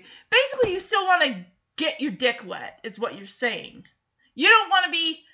Yeah, because he's like, I'll provide for Mikey for what he needs. He's most likely thinking, like, financially, possibly for college and shit like that. And Molly just looks at him like, I need a father for him. This man is not that. He is not so far from that. And the fact that he's like, I've raised my kids. And she's like, raised them. They're 11 and 9. Don't tell me they've, they've moved out and gotten jobs. You fucking twat. So we cut back over to Mikey, and clearly he the fruit he had is not agreeing with him as we hear him have a little diarrhea dump in his pants. And Albert looks over, and is like, is he taking a dump? And Molly's like, no, he's thinking really hard. And she grabs him, uh, puts Mikey on the desk for a diaper change, and Albert's like, "Oh, there's a washroom in the back," and it's like, "That's a ten thousand dollar desk." Molly takes Mikey's shitty diaper and just puts it like shit down right on that desk. He's all like, "I was trying to be honest. I thought you'd understand." And she tells him, "Oh, I'm a very understanding person. I understand you're going through a selfish phase." And me, I'm going through a destructive phase. And she takes Mikey's stroller and just slams it right into this. I don't know what the fuck it's supposed to be. Like a pig in a chef's hat? I don't know. So that's enough with that. Albert clearly made him himself very clear that he doesn't give a shit. He bottom line, that man is just a sperm donor. That's it. Also, while Molly was changing Mikey's diaper. She's like, What am I going to tell him when he asks about his daddy? And poor Mikey's like, No, not him. I want James to be the daddy. Like, buddy, don't worry, he will be. So now we're back at the apartment, and Mikey has got the blow dryer in his hands, and he's helping Molly with her hair. And she's like, I'm sorry I made I made you wear that stupid outfit. She's like, I'm sorry you had to meet that mean man. Never have to see him again. And we don't. We don't see. We only see him in the third movie in a dream sequence that is just cuckoo banana bread. So Molly told him, you know, I don't get it. No matter where I take you, everyone says how cute you are. And yet the one person who has the genetic bond treats you like a jerk. So now she's kind of blow drying like his hair, even though it doesn't really need it. She's being cute. So like, everybody loves you. They all the kids at the playground. Ma loves you. Rona loves you. James loves you. And she's she stops and thinks like, Mikey, do you love James? And of course, there's a little play phone that he grabs and he hands it, holds it out to her like, call him, call him. So of course she thinks he just wants to play telephone. He's like, call him. And now she gets an actual call on the real phone from the place that um, James's grandfather Vincent is staying at. Apparently there's some trouble. So yeah, the guy says at the home, the director says, I got a big problem with your grandfather here. He's become violent with my abusive and violent with my staff. I'm afraid you'll have to come pick him up. He even threatens to call health and welfare, which I don't know what they would do. And she's like, no, no, no, just I'll be right there to pick him up. So Molly goes in there with Mikey. Meanwhile, James doesn't know what's going on yet because he's not there. Apparently, they probably couldn't get a hold of James. And she goes into his room and is like, Grandpa, what's going on? And he's like, I'm a hostage. And at first look, it looks like someone punched him in the mouth because he looks like a bruise, but actually it's chocolate. We'll learn about that in a hot second. And the orderly here is like, He's not a hostage. He's a mean old bastard. And Molly turns to like, don't call him that. And, and the guy's like, he's a mean old bastard. You see what he did to my arm? He gave the nurse a black eye. Like, holy shit. And Molly just turns to the guy and is like, I don't want you talking to him like that. And of course, grandfather is like, they're hiding Dora, like his wife.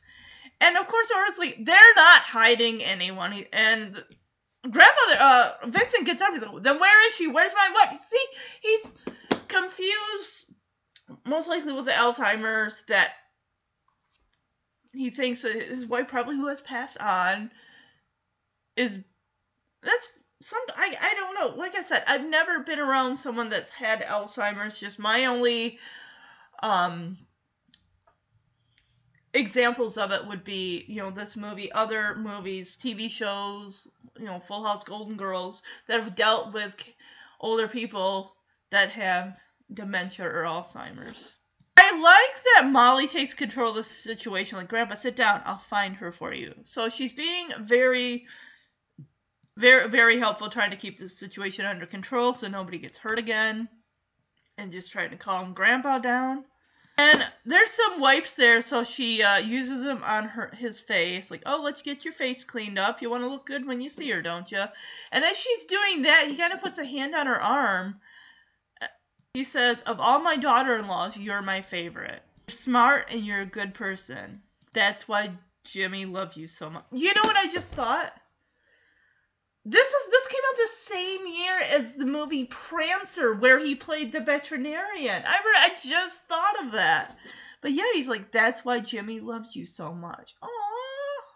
So the whole time I'm like, where's Mikey? No, he's over by the nightstand and he's pulling out. He found a picture of James in the nightstand. And he's like, come on, mom, let's go find James. And of course, Vincent's like, oh, pictures. You want to see pictures, huh? I'll show you pictures. And this is where Molly, once Grandpa gets up and goes over to Mikey, Molly discovers all these candy bars. Remember how he was only supposed to have one a day? Well, he's got a lot of them. And Molly's like, Grandpa, did you eat all this candy? And Gran- um, Vincent's like, What candy? The bastard stole my candy. Like, okay, okay, we'll get you more. So she's gonna go speak to the director. Say, Come on, Mikey. And of course, Vincent's like, Later, we're busy. Because Vincent's got Mikey on his lap and just kind of going through pictures. And the guy's like, Oh, well, don't worry, I'll keep an eye on him. It's like, You want to keep an eye on him after what he did to your arm? We don't know what he did to his. He probably scratched his arm. I like how Molly goes to bat for Vincent as she's speaking with the director. He gets disoriented and kind of crazy, but this isn't his usual behavior. And she, you know, of course, explains, you know, that's why my husband made arrangements with your orderly to give him one candy bar a day. And he said, no problem. This is where we learn that Bill, who says no problem, that's all he can say because the man can't speak English. How is that going to work? He's working in, in a facility that have English speaking people. How, how, how, how, how? Well, nothing against Bill or anything, but I think honestly James should have went to the director and given him a heads up, not just some random orderly that was just helping. Because clearly that probably isn't even his room they what whatever you know you know, you know what I'm trying to say here. Basically, James should have taken the candy. Said, "Look, I'm leaving this here," and and he even says the director when Molly's talking to him, like, if that's the case, I mean, we're not supposed to be, con- uh, you know, um, monitoring his diet, dietary habits. That's not our job. Yeah, he's like, it isn't the orderly's responsibility to control his diet. If that's what he needs, then he should be somewhere else. And she's like, no, he doesn't need that. He just one candy bar a day. That's it. This is where James walks in as Molly's explaining that J- her husband told the orderly to give him one candy bar a day, and he said no problem. And this is where he's like, well, then that must be Bill because Bill always says no problem because the man can't speak English. So she kind of rolls her eyes at that Bill not speaking, being able to speak English, and she's like, so can Grandpa stay? And of course the director's like, of course he can stay. See all the wrappers there of all the candy bars that he's eaten. A lot of like one, two, three, four, five, six. There's like six or seven or eight candy bars there. This has got to be like the first time that James and Molly have actually talked to each other in a while. But he does thank her for coming down and taking care of things with his grandfather. So James and Molly are both very prideful you know, he's like, you didn't have to do that, you know, because she says, I arranged it so your grandfather can stay. He's like, stay. And James like, you didn't have to do that. She's like, I wanted to do it. And he's like, okay, well, let me give you a ride home. It's almost like he's like, let me thank you by giving you a ride home. And she's like, don't bother. And he's like, fine. It's like, come on, just take the ride. We got a guy, another orderly walking past Grandpa's room and telling the orderly that's watching Vincent and Mikey that it's time to go to lunch. And the guy's name is DJ, and DJ's like, hey, um, you gonna be over here while I go on my break? And Grandpa's like, get the hell out of here! We're busy. And he's like looking at pictures with Mikey. Like, damn, okay, bye, I'm out. And he's like pointing to pictures. And Mikey's sitting on his lap, and it's like, this is Steven, and this is Polly. They're your own little cousins. Like, uh, well, maybe. so, of course, we have a girl, a lady, walking with her walker past Vincent's room, like, Hi, Vince! And he's like, Hi, Esther! And of course, he puts Mikey down, goes, puts his teeth in, he's like, Esther! Like, oh boy. I guess a pretty face trumps babysitting. No, he just, he's like, I want you to meet my grandson. Mikey's looking out the door of the room that leads out to I'm guessing like a patio or something like that. Because he sees a yellow cab which he re- recognizes like oh yeah James drives a cab there there's James he's leaving. So Mikey decides to take the elevator to get downstairs to go find James. Oh yeah the elevator door he gets down on the floor and he's like hey I'm gonna hitch a ride with the fruit cups because there's a fruit cup cart there and the uh, two orderlies are going over the dietary needs of the patients and stuff. He's like, okay. They don't even see Mikey. so Vincent goes in, back into his room and yeah, uh, that's when Molly and James return. It's like, Grandpa, where's Mikey? Where's Mikey? Like, Mikey, where are you? I'm like, okay, we gotta. She's like, I'll call the police. I'll look around, see if he's somewhere. I mean, it's a pretty big place if it's got an elevator. It's got to have at least a couple floors or maybe a few of them. I love like his little conversation in his head with these ladies. Hey, which one of you dames wants to help me find my dad? and this old lady's like, "Oh, that's Ina's grandson." Like, what? no. And he's like, "Come on, uh, come on, I'm in a hurry here. I just saw the yellow box go by." So the lady gives Mikey a thin breadstick, like, here you go. Go back to your grandma. And of course, Mikey's like, thanks, babe. Thanks for nothing. So the, Molly gives Mikey's picture to the director, and they're just kind of looking around the area, seeing where he could be. I thought, like, if that's the cafeteria, maybe that is where he was. Mikey manages to make it outside, and there is a car that's attached to a tow truck that's being worked on. Remember how I said when James took Mikey around, like to the airplane hangar and to visit his grandpa and everything like that?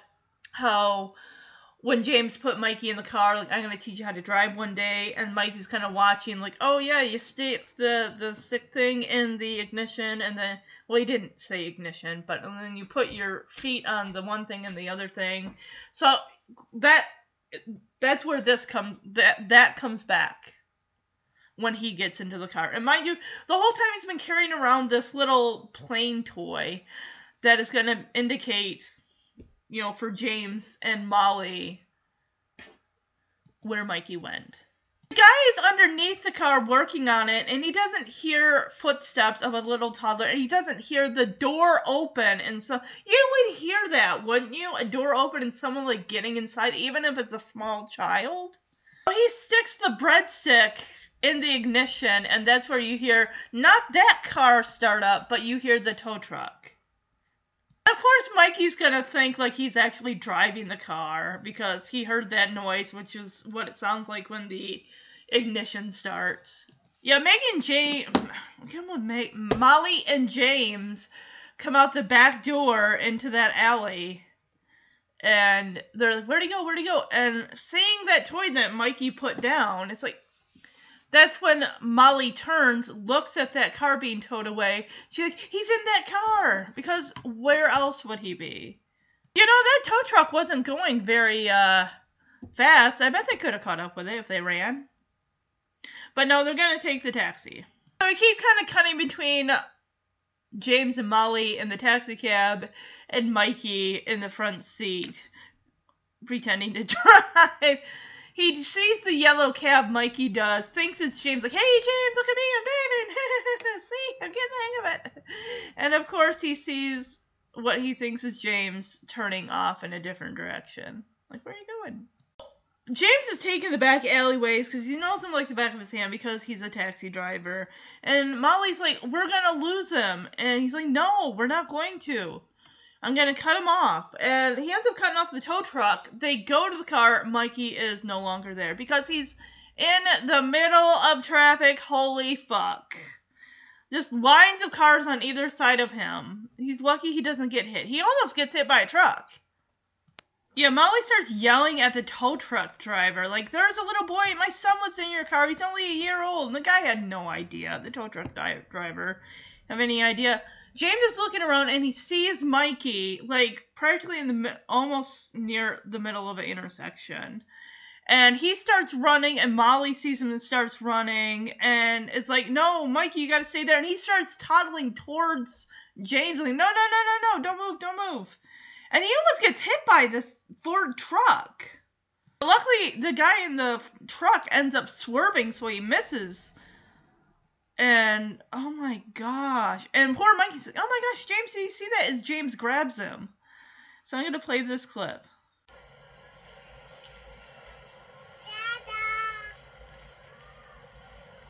Is it Dad? I, I think he called you Dada. No, I'm talking to hear myself speak. He, he must think that you Well, are I his spent enough time with him. Yeah, you have spent enough time with him. Probably thinks we're gonna end up together.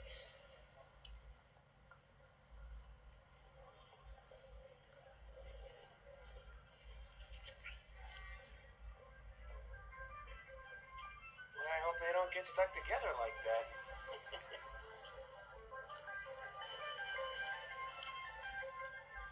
now, should I tell him I need a new diaper? Nah, I'll wait. So yeah, Mikey calls James Dada, and it's like, oh my gosh, did he just call you? Like, yeah, no, I think he called you Dada. Of course, yeah. And then they're like, well, I mean, you have spent like, yeah, I have spent a lot of time with him. It's like, yeah, you were there for his birth. You've been there for the last year. Of course, he's gonna think that you're his father. So James and Molly finally kiss. And I love Mikey's reaction. Like, hope they don't get stuck together like that. And then he's like, Should I tell him I need a new diaper? Nah, wait. it's so cute. And the song Let My Love Open the Door plays. And it's such a good ending to the movie. Alright, so at the end of the credits, we have James taking Mikey, who's probably about two at this time. This pretty much is going to show you that there is going to be a sequel. They do have Joan, I think it's Joan Rivers doing the voice of Julie. So I'm going to play this clip. It's just really adorable. And it's funny because Mikey now has like a kind of a bowl cut. I don't even know if this is the same kid who played Mikey at a year old, but it kind of looks like him. Mike, this is your sister, Julie. Say hi, Julie. Hey, Julie. Don't start with me, kid. I've had a day you wouldn't believe. Can we talk? So I don't know. What do you guys think? Do you like? Would you have liked in the sequel if they had Joan Rivers actually provide the voice of Julie instead of Roseanne Barr? I don't know. I mean, just it's been over twenty. Like 30 this is 30 years. Uh who's talking too is 30 years old this year and i'm just thinking i don't know. I kind of like roseanne barr's voice. I mean i kind of wonder if you know when i cover that i'm sure they're going to say well this person was considered for the voice of julie and joan rivers. They probably thought maybe they had her and then something came up where it didn't work out or maybe she was working on another project or something like that. I don't know.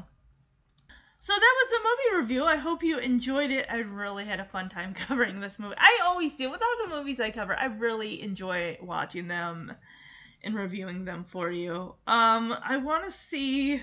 I like to sometimes do with the reviews, like pick like a 10 out of 10, and then also pick one that's, excuse me, um, also the lowest rating, just to kind of laugh at it. So let's see if we can find a 10 out of 10. Okay, here's a 10 out of 10. Ooh, here's another 10 out of 10. Okay, here here's this one. So 10 out of 10. This was published on April 12, 2006, titled "Look Who's Talking." Look Who's Talking was released when I was a young boy, and they could play they pl- could play it all day and I'd never get tired of it. What I like most of all, showing how hard it is as a single parent in today's challenging world and the quest for family. I read a review from a biblical perspective and it was kind of harsh, although it was balanced out very well. It also showed the fact that people cheat and many times the women in the relationship get screwed in more ways than one. I love the opening scene when they show the sperm fertilizing the eggs. If you are a parent and can't talk to your kids about where babies come from, play the scene. It's educational and entertaining. I also like the fact that they showed Grandpa Ubriacco and James trying to find him a decent home. This film was well written, and this is one of the best films that never gets old, dull, or stupid. Anyone who thinks so doesn't have half a brain. It shows how some fathers can be biological and never be there, and how some men are selfish while others would be.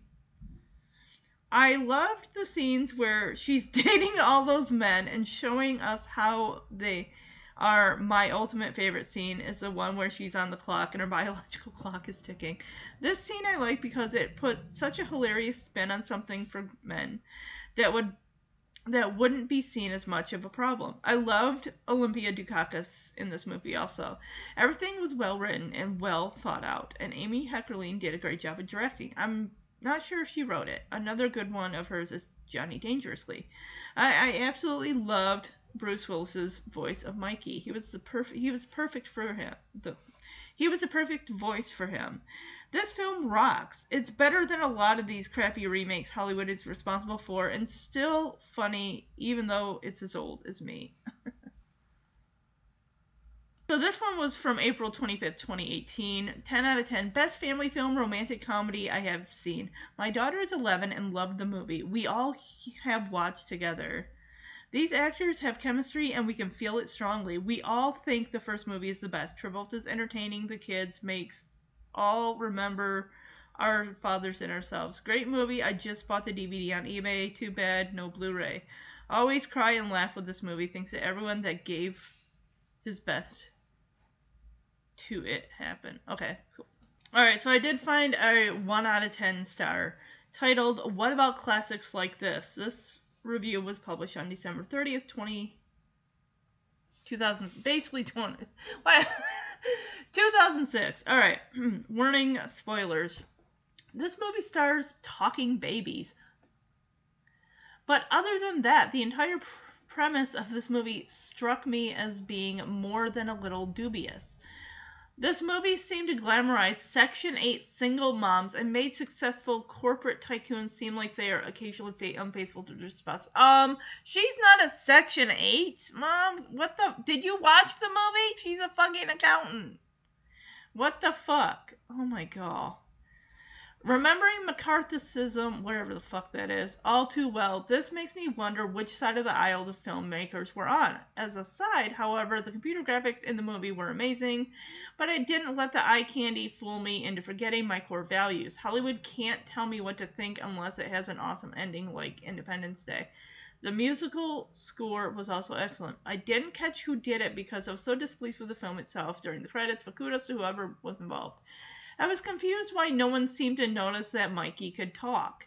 This made me think that the movie would have a sixth sense kind of ending where we would find out that Mikey was actually dead the entire time, which is why no one could actually hear him, but it didn't end this way. Instead, James and the welfare queen fell in love.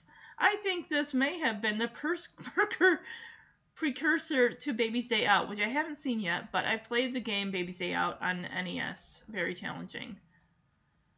Okay, whatever. What what what the fuck ever to that? Like jump off a cliff, I guess.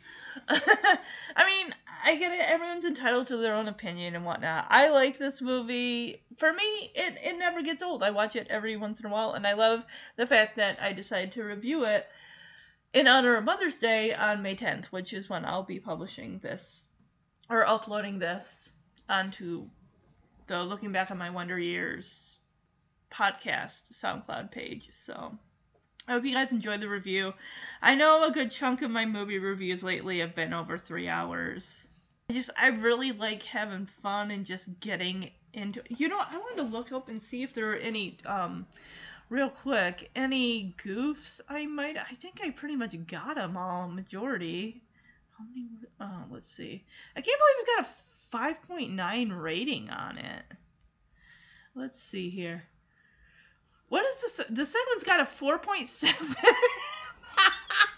the third, look who's talking now, has got a 4.4. Oh my goodness. Um. Oh yeah, at one point Molly's in the streets with Mikey and we see a Starbucks coffee in the background. Starbucks did not make it to the East Coast until the early 1990s. All right. Well, they did film in Canada, so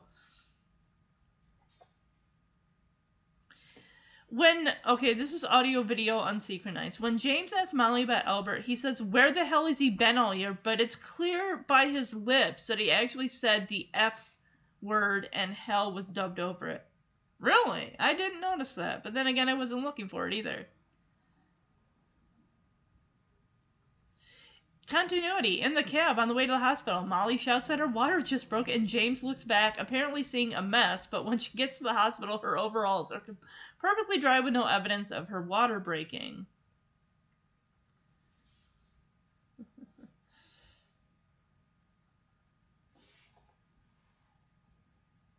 All right, everyone. So, all you mothers out there, have a good Mother's Day. All you kids out there, call your mothers. If you don't live with your mother anymore, call your mothers. Tell them you're thinking of them. Call your grandmothers. Wish them a happy Mother's Day too.